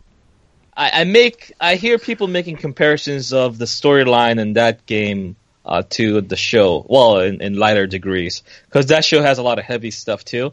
But the the whole like going against the establishment because you know they're like disgruntled and they do it in like really funny juvenile ways. Yep. Seems amusing to me. Yep, that's that's exactly what. Like there okay, is, there's been no drama in this game. So, for example, and I, and I know Jay knows this because I talked about it in our in our email thread. But one of the first missions you do in this game is literally the Martin Shkreli Wu Tang Clan album thing. So there's a big, you know, asshole billionaire who's trying to buy the latest rap single from you know this really popular rap group, and what you do in the game is you go steal the voice of the rapper and then call the pharmaceutical guy and steal his money. So d- I take it this knowingly does this with a uh, nod and a wink and uh, Yes. tongue firmly placed in its cheek. Yes. Okay, This I might, be, I might be down with that. This game is very, very self-aware and never takes any. Like, there's literally a mission where you have to build a go kart and have a go kart race. And I take it it's other than the DedSec stuff. There's no link to the first game. Not that I've seen, truthfully. You uncover. Maybe I'm on board then. you yeah this game like i said it reminds me of sunset overdrive it's very colorful very very colorful um, in fact my outfit in the game is fantastic i, I just Mm-hmm. i want to say i'm wearing a baseball hat of my favorite tv show cyber driver which is Oh a guy yeah, I don't, absolutely my I don't know favorite. what that is. which is a guy that drives around in a car that has a little light on the front of it that goes back and forth and it talks to him maybe you've maybe you've heard of something like this before Cyber Night, Drive. Knight Rider? yeah yeah What, There's a- what's Cyber Driver then? well that's the spoof of it Oh, okay. Yeah, yeah. In in the game, you actually steal that car and and dri- and remote oh, control Oh, that's drive pretty it sweet. around. Does the it city. talk to you? Yes, it does. Oh, okay. Pretty good. Sounds Also, pretty good. also, you know, while I will agree that Lincoln Clay is probably the best character that's come out this year in a video game, I'm gonna put Wrench right up there with him. Is, Is is he the he the guy with the with the- mask with the LED yes, lights? yes, Okay, he's that pretty good. that guy in the game is literally the conversation you have with him about dolphins and stingrays is one of the best things I've ever heard in a video game. You have a conversation um, about dolphins and stingrays in the game about hacking. Yep. You have a conversation with him, or like him and Marcus are like the two biggest nerds in your crew. So like mm-hmm. they literally have like a Star Wars argument at one point, and it's pretty fake. Because it, is- fantastic. it turns into a Kevin Smith movie, though. oh man, it's I love Wrench. Wrench is my favorite character in that game by far, and I like Marcus. I think Marcus is a fun character. Maybe it's just the way that they presented him, um, and maybe that's because they want this tonal shift to be a little bit more Yeah. lighthearted.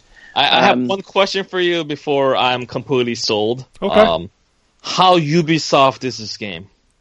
There are no towers. Wow.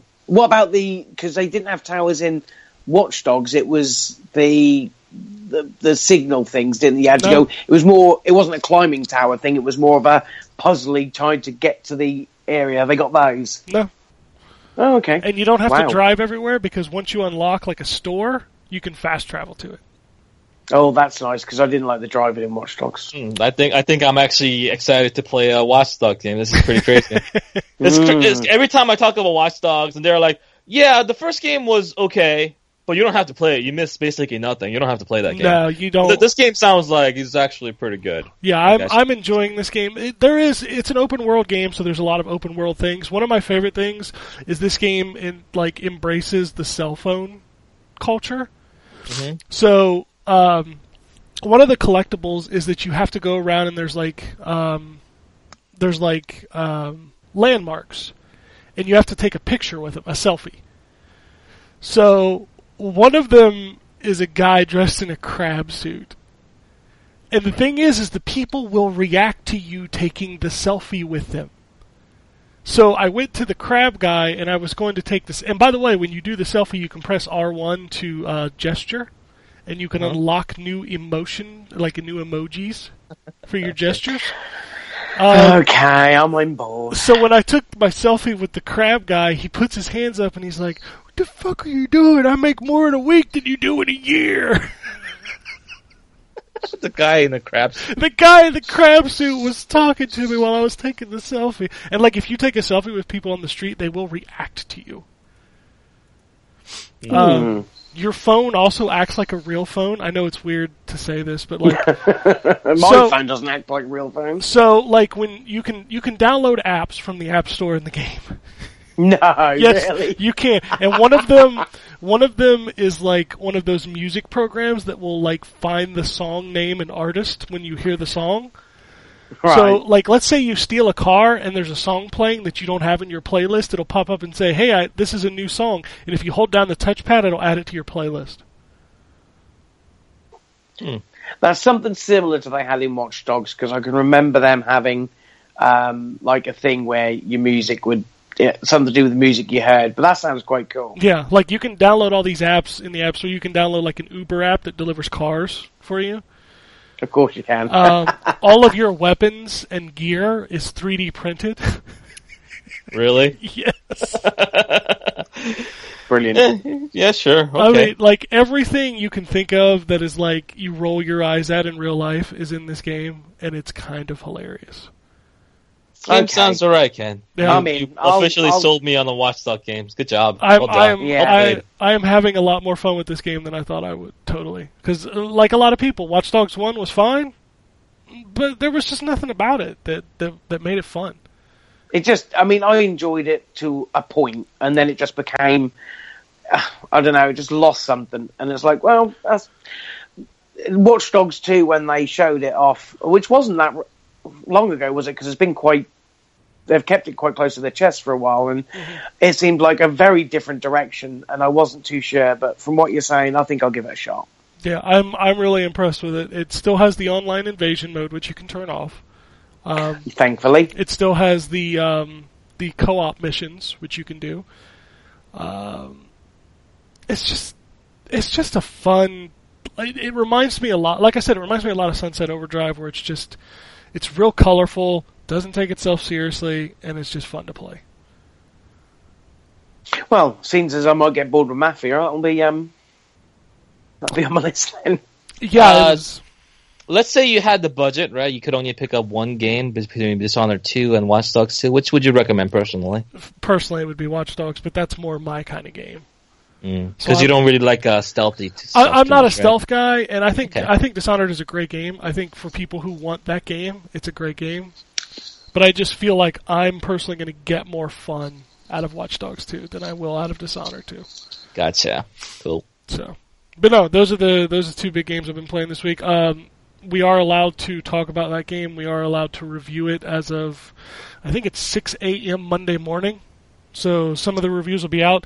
One thing to note: if people review it, then they did not play the online Oh, because that's switched off, isn't it? yeah, they turned that off over the weekend because it was causing a bug, um, which they said they will have fixed before launch. And they even said, you know, hey, you you probably don't want to review this before this is available, but you can if you want to. So they That's kind not of going to stop some people, is it? well, of course, because that's where the that's where the clicks come from. You Yeah. know that. Um, but We don't I- care I- about clicks. I'm not gonna I'm not gonna do mine until I get a chance to play with that stuff because right now it pops up like when you're in the world it'll be like so and so gamer tag needs help with this mission and you can just hold down the touchpad and join his game and play it and I think that's cool. Um, the invasion stuff I never liked from the first one. It's kind of like a No. intrusive Dark Souls kind of mode, which I don't like. So uh, you could. Is that just your friends list? I well, it can't be. I, I think you not can. many friends uh, doing it, but There's a big uh, there's a big swath of options in the options menu for the online settings. because it would be quite cool if you are in the middle of a game, you could someone who's playing that's maybe a similar level to you has got a co-op can, can just join in and help, and then pop out again. That might be quite cool. Yeah, I, th- I think you I can don't set it to. I don't like. I think you can set it to friends only. I think.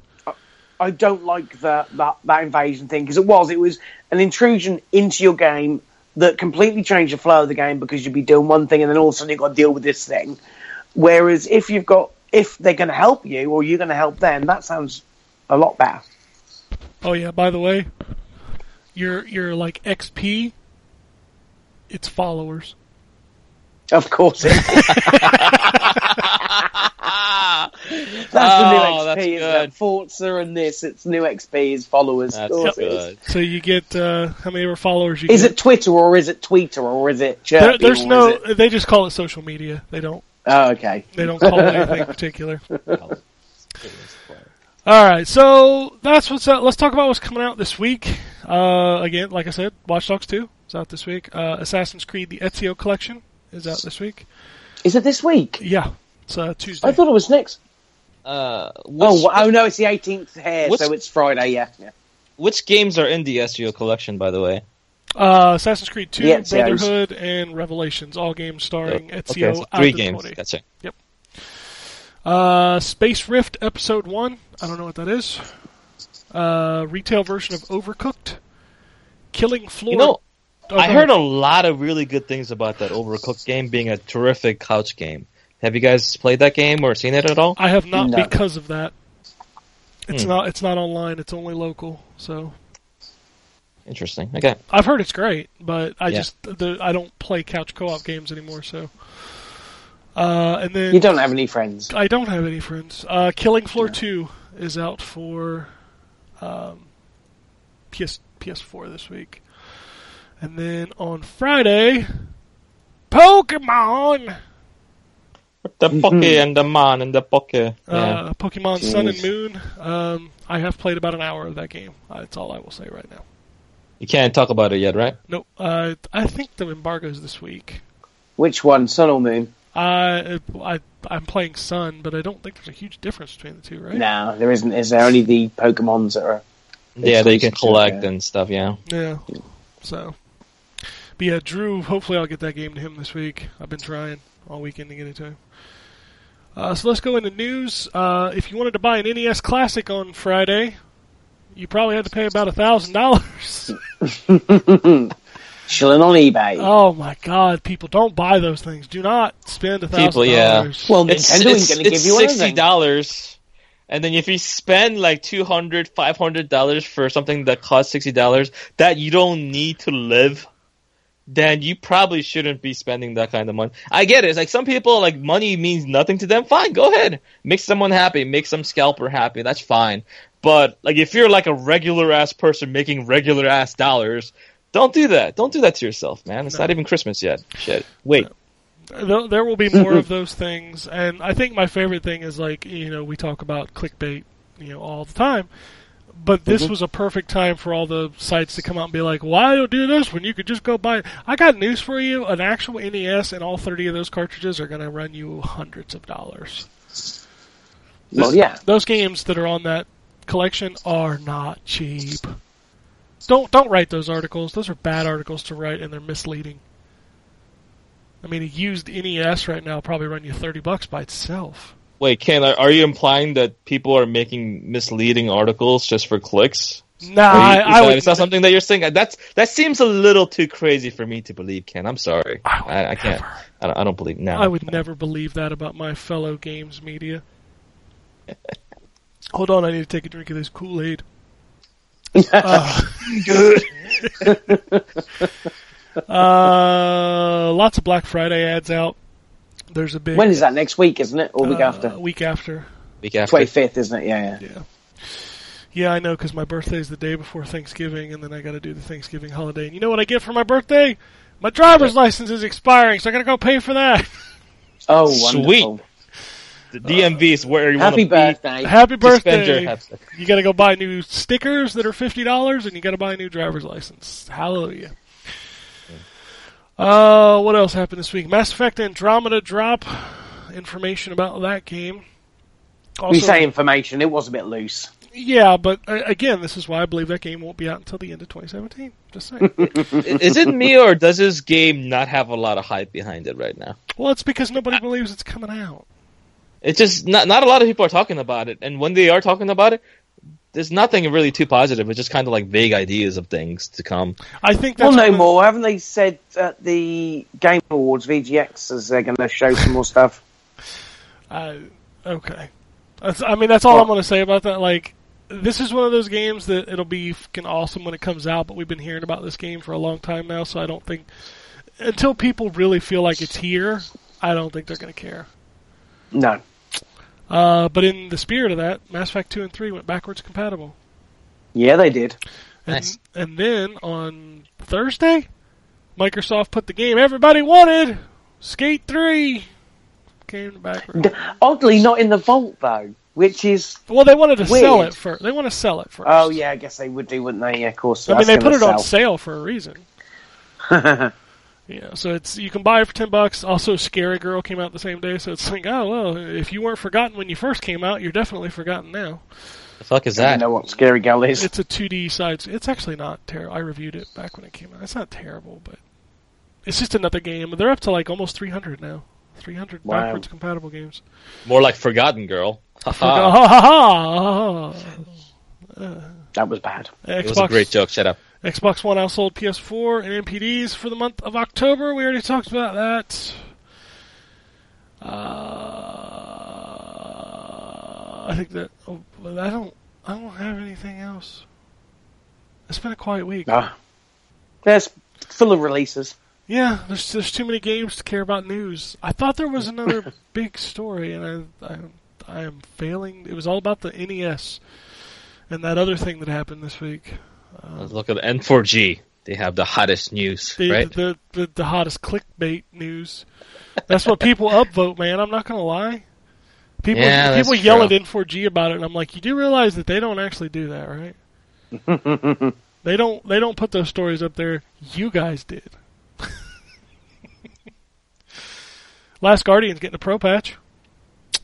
Yes. Good. Oh, yes, it is. Yeah. yeah. Yeah, yeah, yeah. They'll run at 15 frames a second.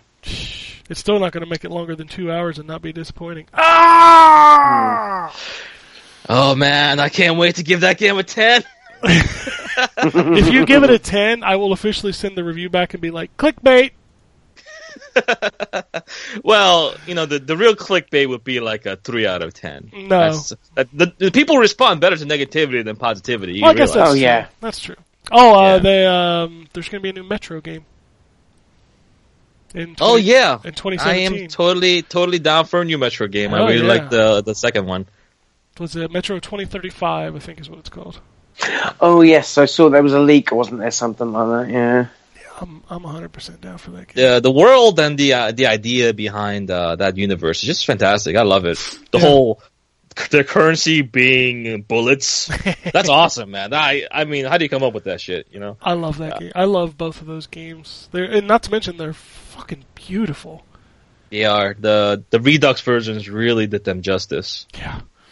The, the, I played uh, Last Light when I reviewed it on PC, and it was when my PC was brand new. Woo! Oh yeah, that that That's- game. one of the best looking games of its time. All right, email. I got an email. It's from uh, Mookie.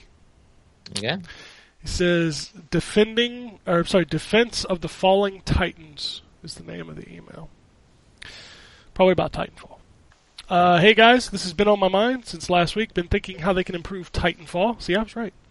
Uh, I'm glad that the company that used to make my favorite Call of Duty series, which was Ma- Modern Warfare, did something big and made it fun. Uh, I guess to me, it's not because Call of Duty, but the gameplay who made the game fun regardless of its linearity.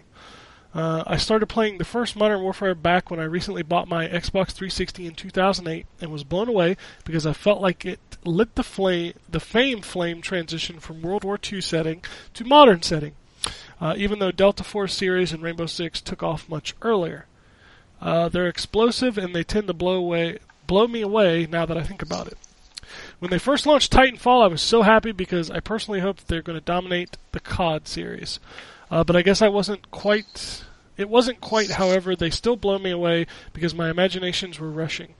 I feel like one of those soldiers from Attack on Titan trying to take down mechanical titans from the future. Heck, I play the OST of that anime while playing Titanfall, and things felt magical. Uh, now they finally launched the second one, and I'm happy because they're improving. It's not uh, it's not big, but just right. A single player campaign, more Titans, the world explained a bit more, and a more competitive feel to the multiplayer mode, especially their well known attrition. I'm very happy, and I can't be so glad enough to see them blowing my mind. However, I know there's still room for, to improve, so here's what I think that they could take into consideration. I need to know more about the world of Titanfall and how this future war came to be. The company already has an awesome concept, and now they need to put more life and story in the game. And maybe they can uh, take more useful info from series of Halo, Warhammer 40k, etc. Um, Titanfall Online multiplayer obviously showed us that it's not typical team versus team combat. It felt more like a MOBA, where the AIs are the creeps and the pilots are the heroes with their Titans. Um, I think they focus more into improving the gameplay and have a steady based community. Uh, I can see this. I can highly see this game to be a strong competitive game, well deserved to conduct esport events. Imagine more customization on the pilot, Titan, and Titan build, and even maybe they can put more Titans and type of pilots in the next installment. Go crazy, and where it feels like as if Dota 2 made love with CS:GO, gear build plus skills plus teamwork equals an explosive competitive FPS. I guess those two major things that I can think of so they can put it to the next level. There you go. The uh, the issues with Titanfall as the world building and the storyline goes is that Titanfall One is a game that exists, and they did not build a world in that game at all because they didn't have a single player campaign. They kind of did, but you know, obviously, you know, didn't really. Um, so they have to start Titanfall Two with the idea that there are actually things that happened in Titanfall One. Uh, and they they accepted these whole ideas of these huge battles that took place in Titanfall One that the players never really got to experience firsthand. At least not in the way that is uh, contextually relevant. So when they began Titanfall Two, they kind of started with the idea that people knew what happened in Titanfall One, but no one really did, uh, and that was the problem. Like they, so, they kind of started on the second game, which should have been the first game. Uh, so that's that's an issue with the storyline, and I do agree. I think the storyline has some uh, has some possibilities with how the uh, how the different factions are going with the whole federation and how they're trying to take over planets and all that jazz. And there's some interesting technology and wildlife there that could have been used for uh, better storytelling.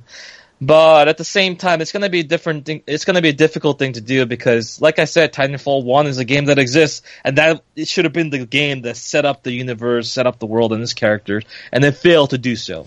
So now you're starting from the second step, and even though the second, obviously, the second effort is much much better, you know, the not having that foundation of the first game kind of really hurts it. But I, I do believe that if they do end up making a Titanfall three, if they continue on the path that they are now uh, it might it, it might it might come into its own, but it's going to be difficult, man. After what happened with Titanfall 2, it's going to be hard hard sell.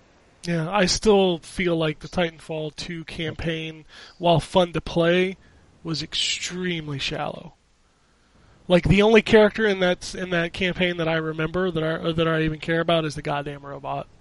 Yeah, BT BT Yeah. was great. BT was great. I still think Ethan was better. I really like Ethan. I got to I got I got I got to try out Call of Duty and see what you guys are talking about. I have it. I like I like the campaign in Call of Duty so much. Like, it's such a weird conversation to have. Like there are three big first-person shooters launched within two weeks of each other, and I think Mhm. single-player wise, Call of Duty wins, followed by Battlefield, followed by Titanfall. And then multiplayer wise, I think Titanfall dominates, followed by Battlefield, followed by Call of Duty. It's such a weird thing for me. Like I don't I don't know how to describe it. Like it's just and I hear all these people ranting and raving about the Titanfall campaign. I I don't know. I just felt it was it played okay, but it was it was just kind of I, I I I liked it, but it's not like I said in my review. It's not like a, an experience that I, I think people need to have. Like I believe every gamer should play Bioshock One at least once. oh absolutely. It's a game that you should play for the storyline, for the atmosphere and the world itself. A game like Half Life and Half Life Two, I think those games are still worth experiencing now. Uh, because of the, how relevant they are in their storyline. Titanfall 2, while good, I don't think leaves that kind of impression. But like I said, the meat of that game and the whole experience comes with the multiplayer. And the multiplayer in Titanfall 2, I, would just, I enjoy a lot more than, let's say, Battlefield or Oh, Call yeah. of Duty I'm the same that's way. just that's the way I feel. Um, so from a total package, I I totally believe that Titanfall 2 is a better game than the other two games uh, that are kind of you know talked about in the con- in the conversation. But also, a it comes down to taste, and b it just didn't have the name. It doesn't have the player base, and that's the issue. That's the problem. It's not making that money that it needs to. Titanfall 2 took a lot of money to make, man. That's that's a really expensive AAA title to make. Yeah, and, And the fact that it, it's not selling well, it's it's just heartbreaking to well, me. you know, don't don't don't fucking sandwich it between the two biggest games of the year. it seems obvious to us. Apparently, not to the EA executives. Apparently, It was set in stone earlier in the year. They couldn't move it. No, no, no. It's it's impossible to to delay a mm. game at the last. that's never Absolutely. happened before. It's unprecedented. You can't delay a game. It's, it's Heaven impossible. forbid. anyway, Twitter. We got some tweets. Uh, I think we already answered those. We answered those. I'm scrolling up. We got a bunch of tweets from Blue Apple Blue again. I don't know how many of them I will read, but we'll get there. Uh, Creed says the only we, we talked about this last week. The only two new 3DS exclusives are Xenoblade Chronicles and The Binding of Isaac, Yes. which Wait, is the Binding of Isaac is a new 3DS exclusive. Yeah, it's a twin stick shooter, so you kind of need that nubbin. Oh. Also, just to point out, you cannot play the Virtual Console games on the old 3DS. Which is No, the, yes, the, the SNES Super- ones, yeah. That's Uh. so fucking weird. Thank you for the correction. Appreciate it. Uh, he also uh, corrected and said Hyrule Warriors will play on the 3DS, just shitty though. And I, I responded to him. No, you did say that I last Yeah, we did did. We said that. I said that, but you shouldn't play it. Yeah, yeah. it just runs that poorly. It's like 10 frames per second. Um, Carlton sends us an email and it says, "Acknowledge the irony that you guys talk about having huge game backlogs and then constantly play '90s games you've already beat." No, there there is definitely an irony in that. But at the same time, um, I generally kind of play those for a little bit just to get my nostalgia fix, and then I just kind of move on. I generally don't beat a lot of them. The only games that I I kind of find myself going back to, like maybe once or twice a year, is I beat one of the old Resident Evil games. Like Resident Evil 1, Resident Evil 2, Resident Evil 3, Resident Evil 4. I beat one of those games during the course of a year, regardless of what year it is. I just, I just have a itch to play Resident Evil games because I love that series so much. But outside of that, yeah, there, there's some irony there for sure. I need I need to go and pick back up my annual playthrough of Link to the Past. And that's, that's a good. Well, you that's a got good- long to do that's a good that. tradition, Yeah. I want to play that game again. It's so good. Uh, Mookie says you guys should team up and play more Killing Floor 2. Them metal songs, man. I'm gonna play that game this week. Like I've never gotten into that game, and it's coming out on PS4 Pro this week, so I'm I'm gonna play that. I like that game. Uh, he also says, I think I'm so done with FPS this year, just Dishonored 2 and Doom, and then I want to be done. Yeah, we this is this has certainly been the year of the FPS. A lot of really good FPSs came out this year, and no matter how good a thing is, I fucking love cake. But there's an amount of cake that I can eat before I get sick and tired of it. So I agree with you. There's a lot of FPSs this year. There is, and a lot of them are real fucking good. Yeah, it's true. Uh, not going to read that tweet from Blue Apple Blue because that's about something I'm not going to talk about on the show. But I will read this one. He says, "Were you affected by the recent cyber attack on the internet infrastructure? What is your contingency plan for the podcast? Any plans of recording multiple episodes and keeping them to be released in case you could not make a new episode? No, that would be dumb and irrelevant." That's my comment on that because why record a show three weeks ago about stuff that hasn't happened yet? yeah, we we try to go. We are a very timely podcast, right? We talk about the things that are coming out. We talk about the games that are like relevant in that in that point. So if you record one three weeks ago and then put it out, it just wouldn't be the same format. So It what are you work. playing this week? Ah, you know, I checked out that new Doom single player. Ooh, that's a good one. That's next week's show. Okay. yeah. Um, uh, recruiting a backup team outside the free world is that the reason John traveled to Hong Kong and Japan? Yeah, to be fair, I didn't even know there was this internet attack because I was out of the country. So yeah, it was. Um, I you know I don't even think like Twitter being down was almost therapeutic for me. like I would check my phone and it wouldn't work, and I'm like, ah, okay, I'll go do something else. Cause damn, it's fucking Twitter. The world will go on without Twitter. Oh, you wouldn't believe that, would you? I, I But think how my- would I, how how would I know that Twitter is down without someone on Twitter telling me though? That's- Exactly. I mean, I would never know. I would because never your know. Feed hasn't matter. updated for six hours, and you know that's not possible. Eh, maybe all my followers and the people that I follow decided to just take a nice little break. You know, it's like a two-hour celebration of uh, being off the internet. No, It's possible. no, It's possible. no. No, no. Anything's possible. Most things are not probable. Let's just put it that way. Uh, trying to skim through his to make sure.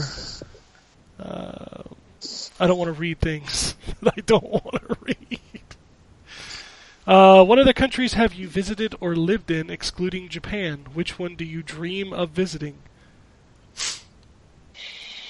Well, I've been to America, Yeah, you have.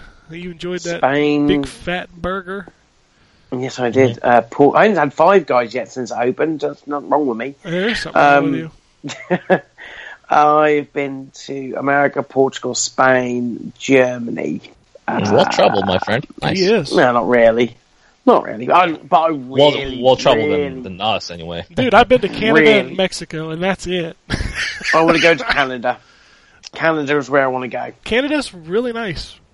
Mm, oh, just just something about it. I want to go. Did you do the token Niagara Falls trip? Is that what you did, Ken? No, no, I was actually No, in no. Toronto. I, I went Oh, to okay, Toronto. neato, neato. Yeah. Yeah. I was in Canada too. I was in Canada. I used to live in Korea for the better part of my uh like young years, basically. I immigrated here when I was like twelve or thirteen or something like that. So yeah, I used to live in Korea for the longest time. Well, that backfired, didn't it? But backfired. Eh. You that you'd be you're saying? surprised. Like right now, there's something happening in South Korea where there's like hundreds of thousands of protesters uh, looking for the impeachment of the president because of some corruption thing. Where apparently uh, she's Oh, the she- irony. yeah she's she uh, she was taking advice from like a cult leader or some shit on some of her policies. Or that's that's like what they're led to believe. So that, there's shit going around all over the world, my friend. Nowhere to say. Everybody thinks America is the, the fucked up place. Like every place is fucked up. Be real honest. with. Yeah, we're all fucked up as each other. Uh oh wow! I just kind of scrolled up to that tweet. I don't know what to think about it. Uh, But okay, I'm just gonna read it. I'm just gonna read it. Yeah. Um, should Westerners respect Eastern culture when visiting the East? Uh, in John W. Visit the Far East, what should he do if he sees a vending machine that sells used schoolgirl underwear? well, he obviously takes out his credit card and buys the whole pack out. It's the only logical solution to that problem. I don't I don't really see where the contention is here. I, Here's your Johns, how many panties did you bring back from the from Japan? Like a I couple- actually came back with less than I went with, so oh Oh, so you were in the selling market. I Okay. don't- I don't Alright, wanna- That's, that's, Yeah, that's a I- good idea too. I, I like it. I like it. I Entrepreneur. to be fair, I didn't even think about that. I could have had uh, made a little bit of profit on the side selling my dirty underwear instead of throwing, it, the- throwing it away. his, his There- three there's a, there's a huge market for uh was it British men's underwear in Japan that I would know about. imagine there is. Yeah, of course there is. Okay. His choices for your question were one rage, two ignore, or three other. I'm gonna go with other for you, Other, John. yeah, other, yeah. Uh, what if Yeah. he, what if he sees a restaurant making hot dogs using dog meat? Do you free the dogs, ignore, or other? Uh, well, igno- you have to be respectful Yeah. of their traditions. So just you because so you ordered one, is what you're saying? So I'd order one. Yeah, I'd be hungry, wouldn't I? um, I know the fact you have to be, and it, they. You go to America and it's just like Britain on big fat burgers. You go. I was gonna say, except for the big fat people. uh, you, you go to Japan and it is not. It is not just a, uh, a difference of, of language, but absolutely culture. And, and in, in anything, if anything, it's that's bigger than the language barrier. And you have to be respectful of that because although you might think it bizarre and in some cases even incredibly uncomfortable, that's how they live, and that's how they've lived for hundreds or thousands of years, and that's how they'll continue to live. Um, just because my opinion differs doesn't make it right. It's it's all a matter of perspective. Yeah, I, I mean, I'm from a country that is literally known for eating dog. Like Korea has a stigma of eating dogs. That's that's where it came from usually. Um, so my dad has eaten dog. My mom has eaten dog. We had a pet dog for the longest time, over ten years. I love them. And he was tasty. yeah, exactly. But that's what I mean. Like, you can separate the two. You can eat something and still love it. It's a weird concept, but it's a thing that exists. I love duck so much, and I don't want to eat it. Like, it's like, but at the same time, like, I don't look down on people who have. It's a difference of culture and the idea, you know. And people sometimes where you come from, you can't be that picky about the things that you eat either. And if there's Yeah. like, a, like an overpopulation of uh, dogs and cats and shit like that, let's say you know you think about how many dogs and cats are put to death, and you know in pounds and stuff like that in the states. Imagine if all of those were like food and stuff like that. Think about how many homeless people you could feed. That's a perfectly you- good meal right there.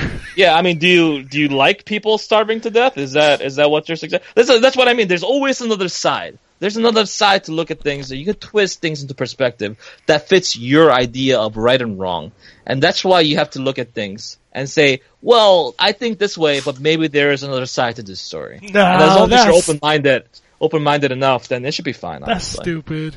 Nobody thinks like that. I think like that. I, I think so.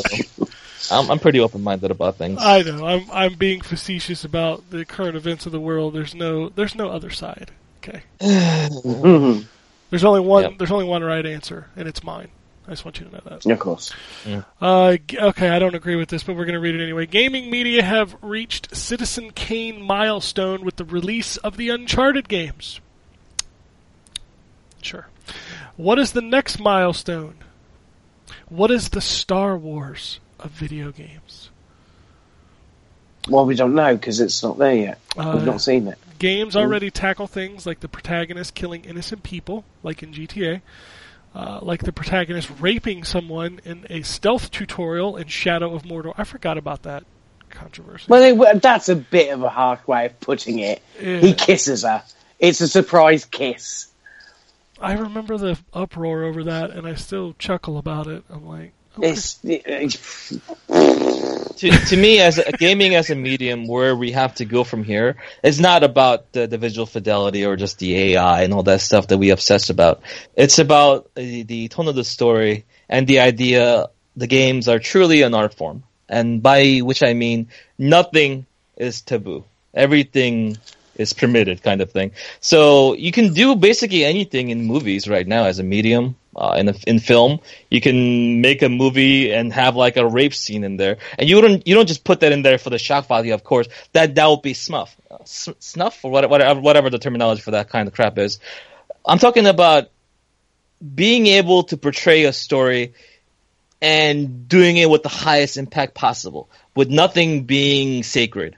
Like nudity, sex, everything in between, all that life has to offer, good and bad, has to be subject in video games as well as they are in film and in writing and everything in between. I think that's where we need to go as a as as a medium to mature because we are still viewed, you know, regardless of the fact that you know most of the people that are playing their games are you know above the age of twenty and 30-ish, right? So that's a, that's a reality. But at the same time, we don't recognize that fact. And we still make games out to be these things made for children and teenagers to play as time killers. And it could be so much more than that. It has been so much more than that. And until we recognize that fact and we start thinking about like the whole what we do with the ESRB, you know, the M rating, and if it gets that that NR rating, you know, the non-rating, it's not going to be sold at the like the GameStops and all that stuff because we have our digital digital medium for distributing games. Those um those ratings don't really matter as much as they used to. So I feel like we need to go further for what we can do, um, make nothing taboo, and just go from there.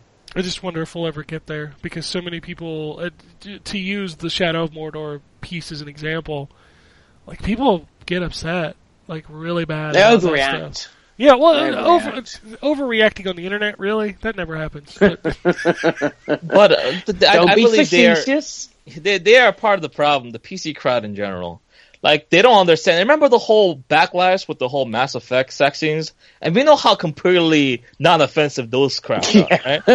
like imagine, imagine like real fucking penetration in a video game.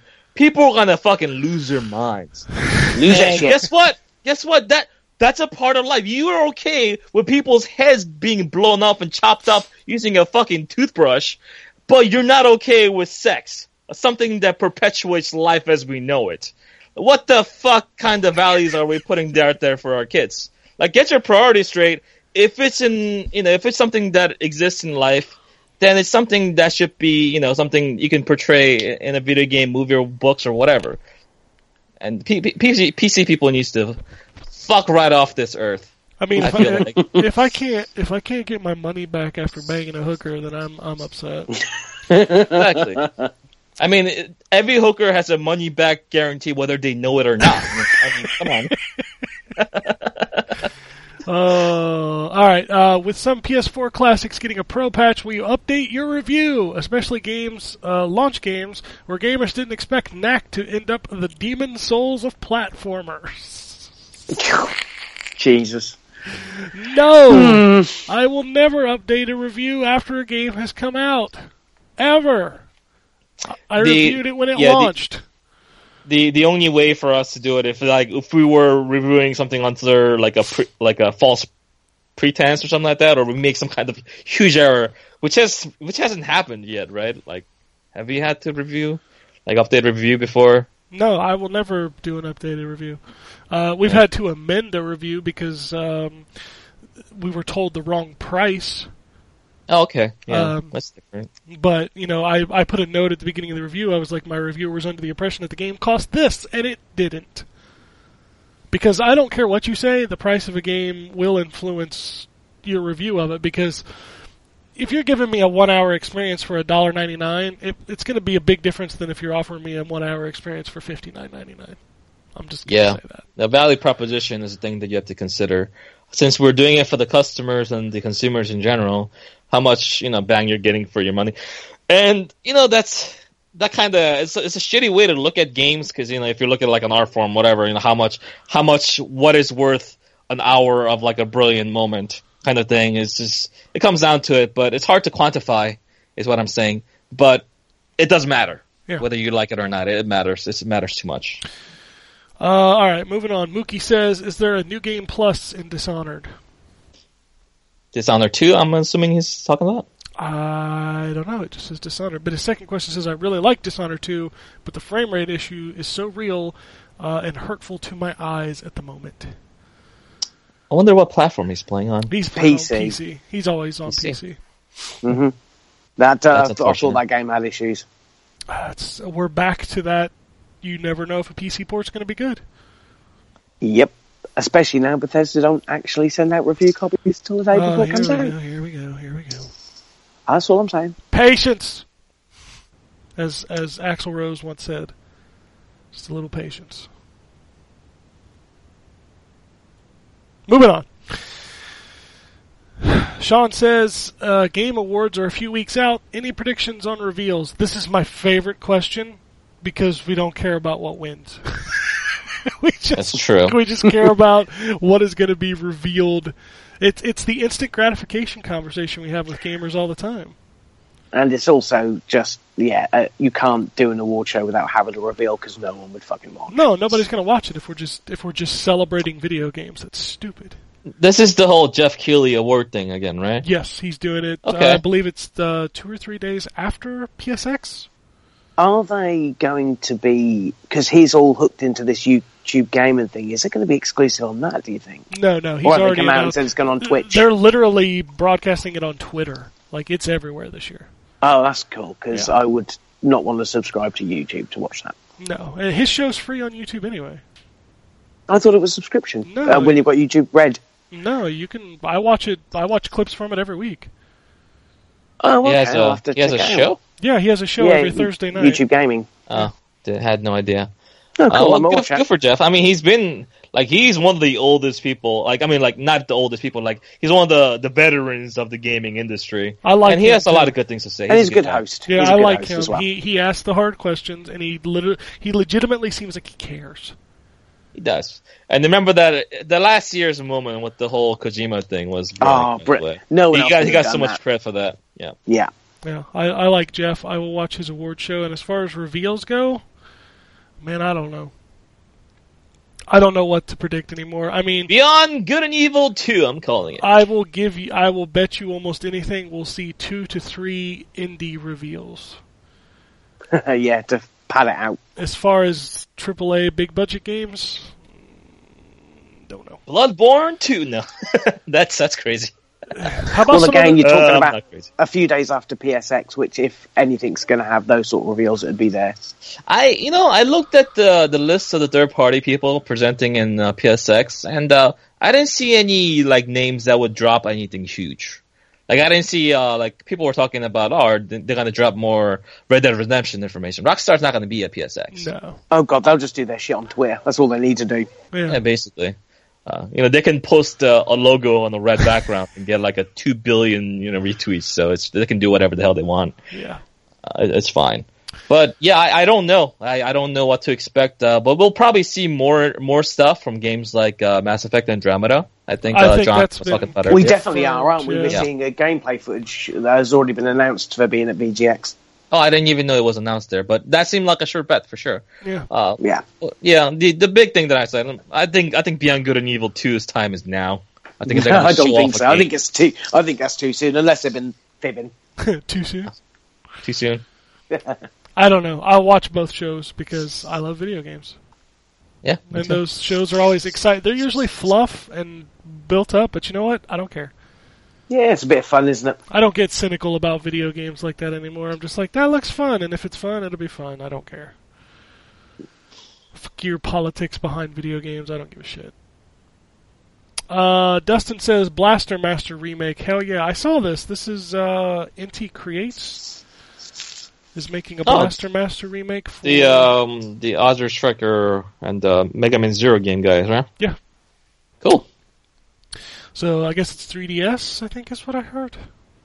That makes sense. Cool. Uh, he also says Batman VR is cool. I could use more of that game, but it should have been an Arkham Knight add-on. Uh, this is his weekly VR update because he is one of the few people I know that actually has one. He says Robinson: The Journey is fun so far. Only played a little over an hour, and I'm enjoying it. That game, I want to play, but I don't want to play in VR. I got I got curious about that game, so I watched some YouTube footage, and uh, the way they do movement in the 3D space is rough, dude. Like if you're not using your head to look and move around, and you actually need to physically orient yourself, and you're using say like a controller, they can't do a motion where it's smooth. You know, they can't have the right analog move you, you know, and be smooth because it screws up your um, I guess, momentum and really gives you motion sickness. So what they do is that they do this like slap on things where they move you between 15 degrees, like real quick, and just kind of like, slap you there. And like watching that on like YouTube is like jarring. Well, Uh, it's, it's it's hard to watch. just a, a note: Robinson: The Journey was the game that uh, that killed our VR reviews for the site because it was the first game to make Justin sick, and he retur- Oh. he returned his PSVR after he played Oh. Robinson: The Journey. Wow. Really, just after after he got sick that badly that he returned the whole he system. had to take like several like doses of Dramamine or something Jeez. just to review that game, and he's like, I can't, I can't do this. So he he gave up on VR. He loves it. He loved VR. He really did. He wrote an article about it, which will be going live hopefully this week. Um, and the, the article's kind of funny because it's called "You- "It's Not You, It's Me." Nice titling. All right. so, but yeah, that'll be up this week. But yeah, he had to uh, he had to give up on VR because of that game. Uh, that's, that's unfortunate. It was nice having a VR perspective on the site. It was. It was. I Mm. enjoyed his reviews, and I loved that he put at the end of it, "Did it make me sick?" And I, when the Robinson review goes live, we will see that for the first time. and that'll be it for the The- time being. First and last time. My VR is done. Uh, Anthony says, "Got to thank everyone on the podcast for the constant positivity. Uh, I've picked up a ton of games based off of recommendations. Hands down, you guys are the most positive gaming podcast around. We need more of that." Thank you. Cool. Thanks. Uh, he also says, also, I've never taken LSD, but I assume it's a lot like small radios, big televisions. That game was trippy as fuck. I heard about that game. Did we talk about that game on the on the podcast? No, because none of us have Never played heard of it. It's uh, I it's thought, an I adult. thought Drew was reviewing it or something. No, it's an Adult Swim game, I think. Right? Okay. I, I don't know anything else about it. I've not played it. So, Maybe I'll check it out. Uh, Chad sends us some email, some tweets. These are pretty good. His first, he wants to start a new a new poll. You know, the Cool Ranch. Oh God, no! Don't start. No. His next Oh, one, we can, we can do it right now. I know who's gonna win. Th- well, I I know who's going to win that one, but he has a new one: Okay, okay. Hellmann's or Miracle Whip. Hmm. I don't know what Miracle Whip is. It's a mayo stuff. oh God, I hate mayonnaise. See, I, I hate I hate mayonnaise too. So Wait, wait, wait. You guys are white people. You're obligated to like mayo. I will. I, I find that comment severely offensive. do you do you really, John? In this day and age, No. do you find that No. comment? Have you guys ever watched that movie? Um, uh, it's like this uh, black James Bond kind of film, but it's comedy. I forget what the thing is. I I have no idea what you're talking about. Oh, this movie was funny. I'm gonna have to look it up. Okay, go- okay continue. I was just gonna say I uh, the, the well, which would you pick? Because you will be the deciding vote. Because neither one of us like mayonnaise. Uh, I have to go with Heinz. Heinz. Yeah. that's ketchup. I mean, uh, whatever the other thing was. Hellmann's. Hellmann's. Hellmann's, yeah, Hellmann's. Hellmann's is based in Norwich, Well, there where you I'm go. from. You should you can That's get your where own you get your own jar over there. Well, I can get several. There are lots. So- but I still don't like mayonnaise. This next comment makes me feel warm and fuzzy inside on many levels. On the first level, that somebody actually watched our videos. Um, Chad says, WebMD says that if you are feeling dizzy, fist to the nearest butthole. Lovely. if you've been watching the Soma playthrough, you will get that joke. Yep. They were desperate to find the butthole at times. It was pretty funny. Oh man, I, I still like that we like Drew wasn't on board when I first started doing it, but like by the end of by towards the end of that game, he was like, "Where's the butthole? Oh yeah, there's the butthole. There's the butthole." We should send those to his girlfriend. We should. We should. Yeah. Uh, Chad also says, "Got my PSVR, PS4 Pro with SSD and a digital backlog out the yayo. Feel like I got my own little Sony command center. Hashtag ponies. That is that is that the terminology for Sony fanboys now? Sony Ponies? ponies. Sony ponies. Sony Pony. Yeah, the Sony what's Pony. the Xbox one? Xbox. Xbox. Uh, Dios mío. Okay. It's hilarious. I do prefer Sony Pony though because it just rolls off the tongue better. Sony ponies makes me laugh because I always picture My Little Pony with like a dual shock. I just That's cool. I don't understand the context of this next tweet. Maybe somebody else can explain it to me, but it's still fucking hilarious to read. It also comes from Chad. He says, "P.S. I like buffalo chicken pizza and blowjobs." Nope. Um, those two things are both fine things, but I don't see the connection between the two. I wasn't trying to find a connection, but now that you said it, in my yeah, mind, I mean, you said and. You know, you're trying to make it sound like there is a connection between the two. So I gotta, I gotta ask what. You know. I, maybe you should ask him to tweet us and explain. Because yeah, sure. I mean, Yes, the going back on what I was talking about, the Undercover Brother is the movie that I was. oh, is that the one? That was a funny movie, and they had a whole snick with uh, black people loving hot sauce and white people loving mayo, and um, yeah, that's that Eddie was- Griffin, right? Yes, it's Eddie Griffin. That's what I thought. Okay, I don't know that I've ever actually seen that. movie. Is Carmen Electra in that movie too? Uh no, but Dave Chappelle is. Fucking Dave Chappelle. I don't Dave Chappelle and Neil Patrick Harris is in that movie. So come on, man, you gotta well, watch it. It's good. anything with Dave Chappelle and NPH, I I can probably get down with that. yeah, it's, it's it's a funny movie. I like it. Y'all got any more of that hot sauce? Oh, I gotta watch that Saturday Night Live skit. Yes, oh, you I'm do. so excited to watch oh it. my god, it's So excited. They had to. They had to. From what I hear, they had to. Like the guy doing the censoring was on a roll last night. Because you know Chappelle don't care. Yeah, of course he don't care.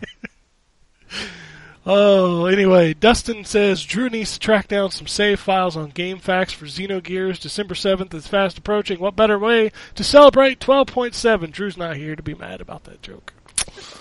I I uh I would like the the listeners to know that I constantly constantly talk to Drew about Xenogears at every turn. Uh, whether whether it has any relevance to the conversation or not, I'll bring up Xenogears. I I'll get I'll get him eventually. I'll get him. I'll get him. Uh, Anthony is going to end our tweet session today with a few tweets. He says, So, I've been getting my daughter into video games, and she's loving Skylanders, but I did, however, buy her Disney Infinity for the 360, uh, which will be a Christmas gift. Any suggestions I should get her in any platform? Also, what's really awesome is she's getting my wife to play video games with us more. Fucking win. Very cool. Actually, I I say this quietly so my son don't hear me, but I bought him Disney Infinity Marvel for Christmas. so Nice move. I'm Nice. trying to think um uh Minecraft. That is the game you should buy Do- your child. Do do girls like Minecraft as much as boys? Everybody likes Apparently Minecraft. so. Yeah. Every every kid loves Minecraft, huh? Wow. It's it's yeah, like um my wife's sister has uh, a little girl and a little boy and I said the word Minecraft and those fucking kids perked up like a dog that smelled a steak. so yes, everybody loves Minecraft. Oh boy. Like that's What the perfect a icebreaker what a phenomenon that thing is. for, for children. You want to you want to get a child talking to you and loving you, just say Minecraft and say you have Minecraft and they can play Minecraft. Kids go crazy for Minecraft. In case you did not notice. Anyway, if you want to shoot us an email, it's podcasts at ztgd.com. And if you want to tweet at us, it's at N4G Podcast. You can also follow us all individually. Jay is at Baduside J. John is at John W. UK Hellman'smayonnaise.com. Mm-hmm. Yep. I am at ZTGD, where you can also get all the wonderful updates on the site. And I think that's it. All right. Unless anybody has anything else, I'm going to go order some some za and watch some Za? football Za. Eat. before Pizza. I, before I have to go Za. wait at the DMV on Monday morning. You know, uh, I'll, the trick with DMVs is that you got to go on Tuesday. You think Monday, Tuesday? everyone expects no one's gonna be there on a Monday because it's the first day. No, everyone's there on a Monday. Everyone's there on a Friday. You got to go on a Tuesday. That's the maybe trick. maybe I'll do that. I mean, I work from home, so I can go whenever I want. Yeah, but you don't want to wait on those lines, man. And not all DMVs are made equal, by the way. Like, if you can find the one that is not as packed. Like, I made a science about going to the right DMV, and it's worked out for me. I've saved a lot of time, and uh, Well, I drive. I drive all the way down to the smallest town in my yes, area. yes. There you go. That's smart. That's what I'm doing too. So maybe I'll do that. I'll I'll schedule some time Tuesday morning from like nine to eleven on my calendar, and then just just cruise on down there, take my little eye test, pay for my stickers, and get home by by ten o'clock, hopefully. That's my that's my goal. In the UK, thinking. you don't have to go anywhere. You just have to send a form off. Oh no, well I can do that too, but I waited too long, and when I have to renew my driver's license, I have to go down there because I have to take the eye test again. Do you have to do it for every four years? I think so. I mean, they don't really care about the eye test. Like you look in there and mm-hmm. you read it, then they go, "Okay, where's my twenty dollars?" You know, Yeah. but you still sounds you still right. have to do it. Like you have to, and you know that's when they'll ask you if you want to register to vote, and you go, "Hell no," because then I got to do jury duty. but yeah, that's that's when you got to do all that. And they're like, "Are you still fat?" Yeah, I'm still fat. Do you still want to be an organ donor? Sure. You know all those questions. Okay. Well, have fun with that. Oh yeah, I whatever. Video games. um, if you haven't checked it out yet, I did a video of the NES Classic, and this week I will be doing a video of the Retro Bit. Uh, which games did you uh, check out on the first video there? Uh, the video I did, uh, I looked at StarTropics, Punch Out. Uh, I was just kind of flipping through them. What else? I Super Mario Brothers 2. I mean, it's real quick. I just dive into the games for like Right. two or three minutes, but um, Okay. I think I did like five or six games. I did Donkey Kong Jr. Oh, oh, I forgot to ask. Um, I heard the major thing that everyone complaining about in the classic is that controller, like the length of the controller wire. Like, how short is it? It's fucking insulting. How like how many feet we talking? Dude, we're talking like maybe two feet. Are you serious? Oh yeah, it's bad. It's real bad. two bad. feet? It's real That's- bad. Holy shit, that's nothing. Yeah, uh, there's a third party that is sent, that sent me a 10 foot extension cable, and they're also sending me a wireless controller. So, Yay! but yeah, the, the That's first crazy. to to play it, the first day I had it, like I had to drag the wires halfway across the room in order to be able to sit further than like a foot away from the television. It's bad. That sounds terrible. Yep. It really is. Like I don't know what they were thinking with that cord length, but that is like that is my one negative on my review. Yeah. Okay. Well, good. Good to know. but anyway, that's it. Unless you guys have anything else, we'll get out of here. Nothing? We out. no? We out. I'm good. Fuck it. Epic fail.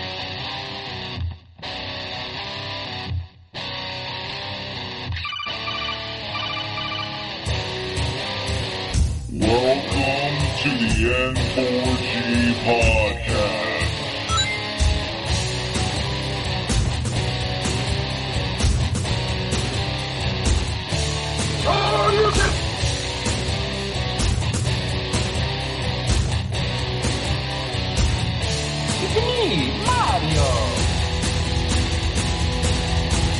Zero dollars. This is to be a very interesting episode.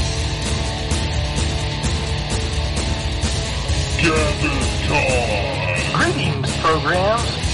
I got lost trying to find my way to the secret underground N4G radio layer. The Wombat. And I always have been angry. Killer Wolverine.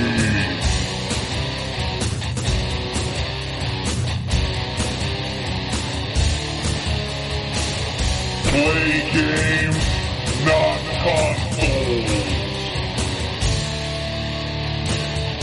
No bad boys allowed. And then, and then I killed the dragon. 8.0. Killed the dragon.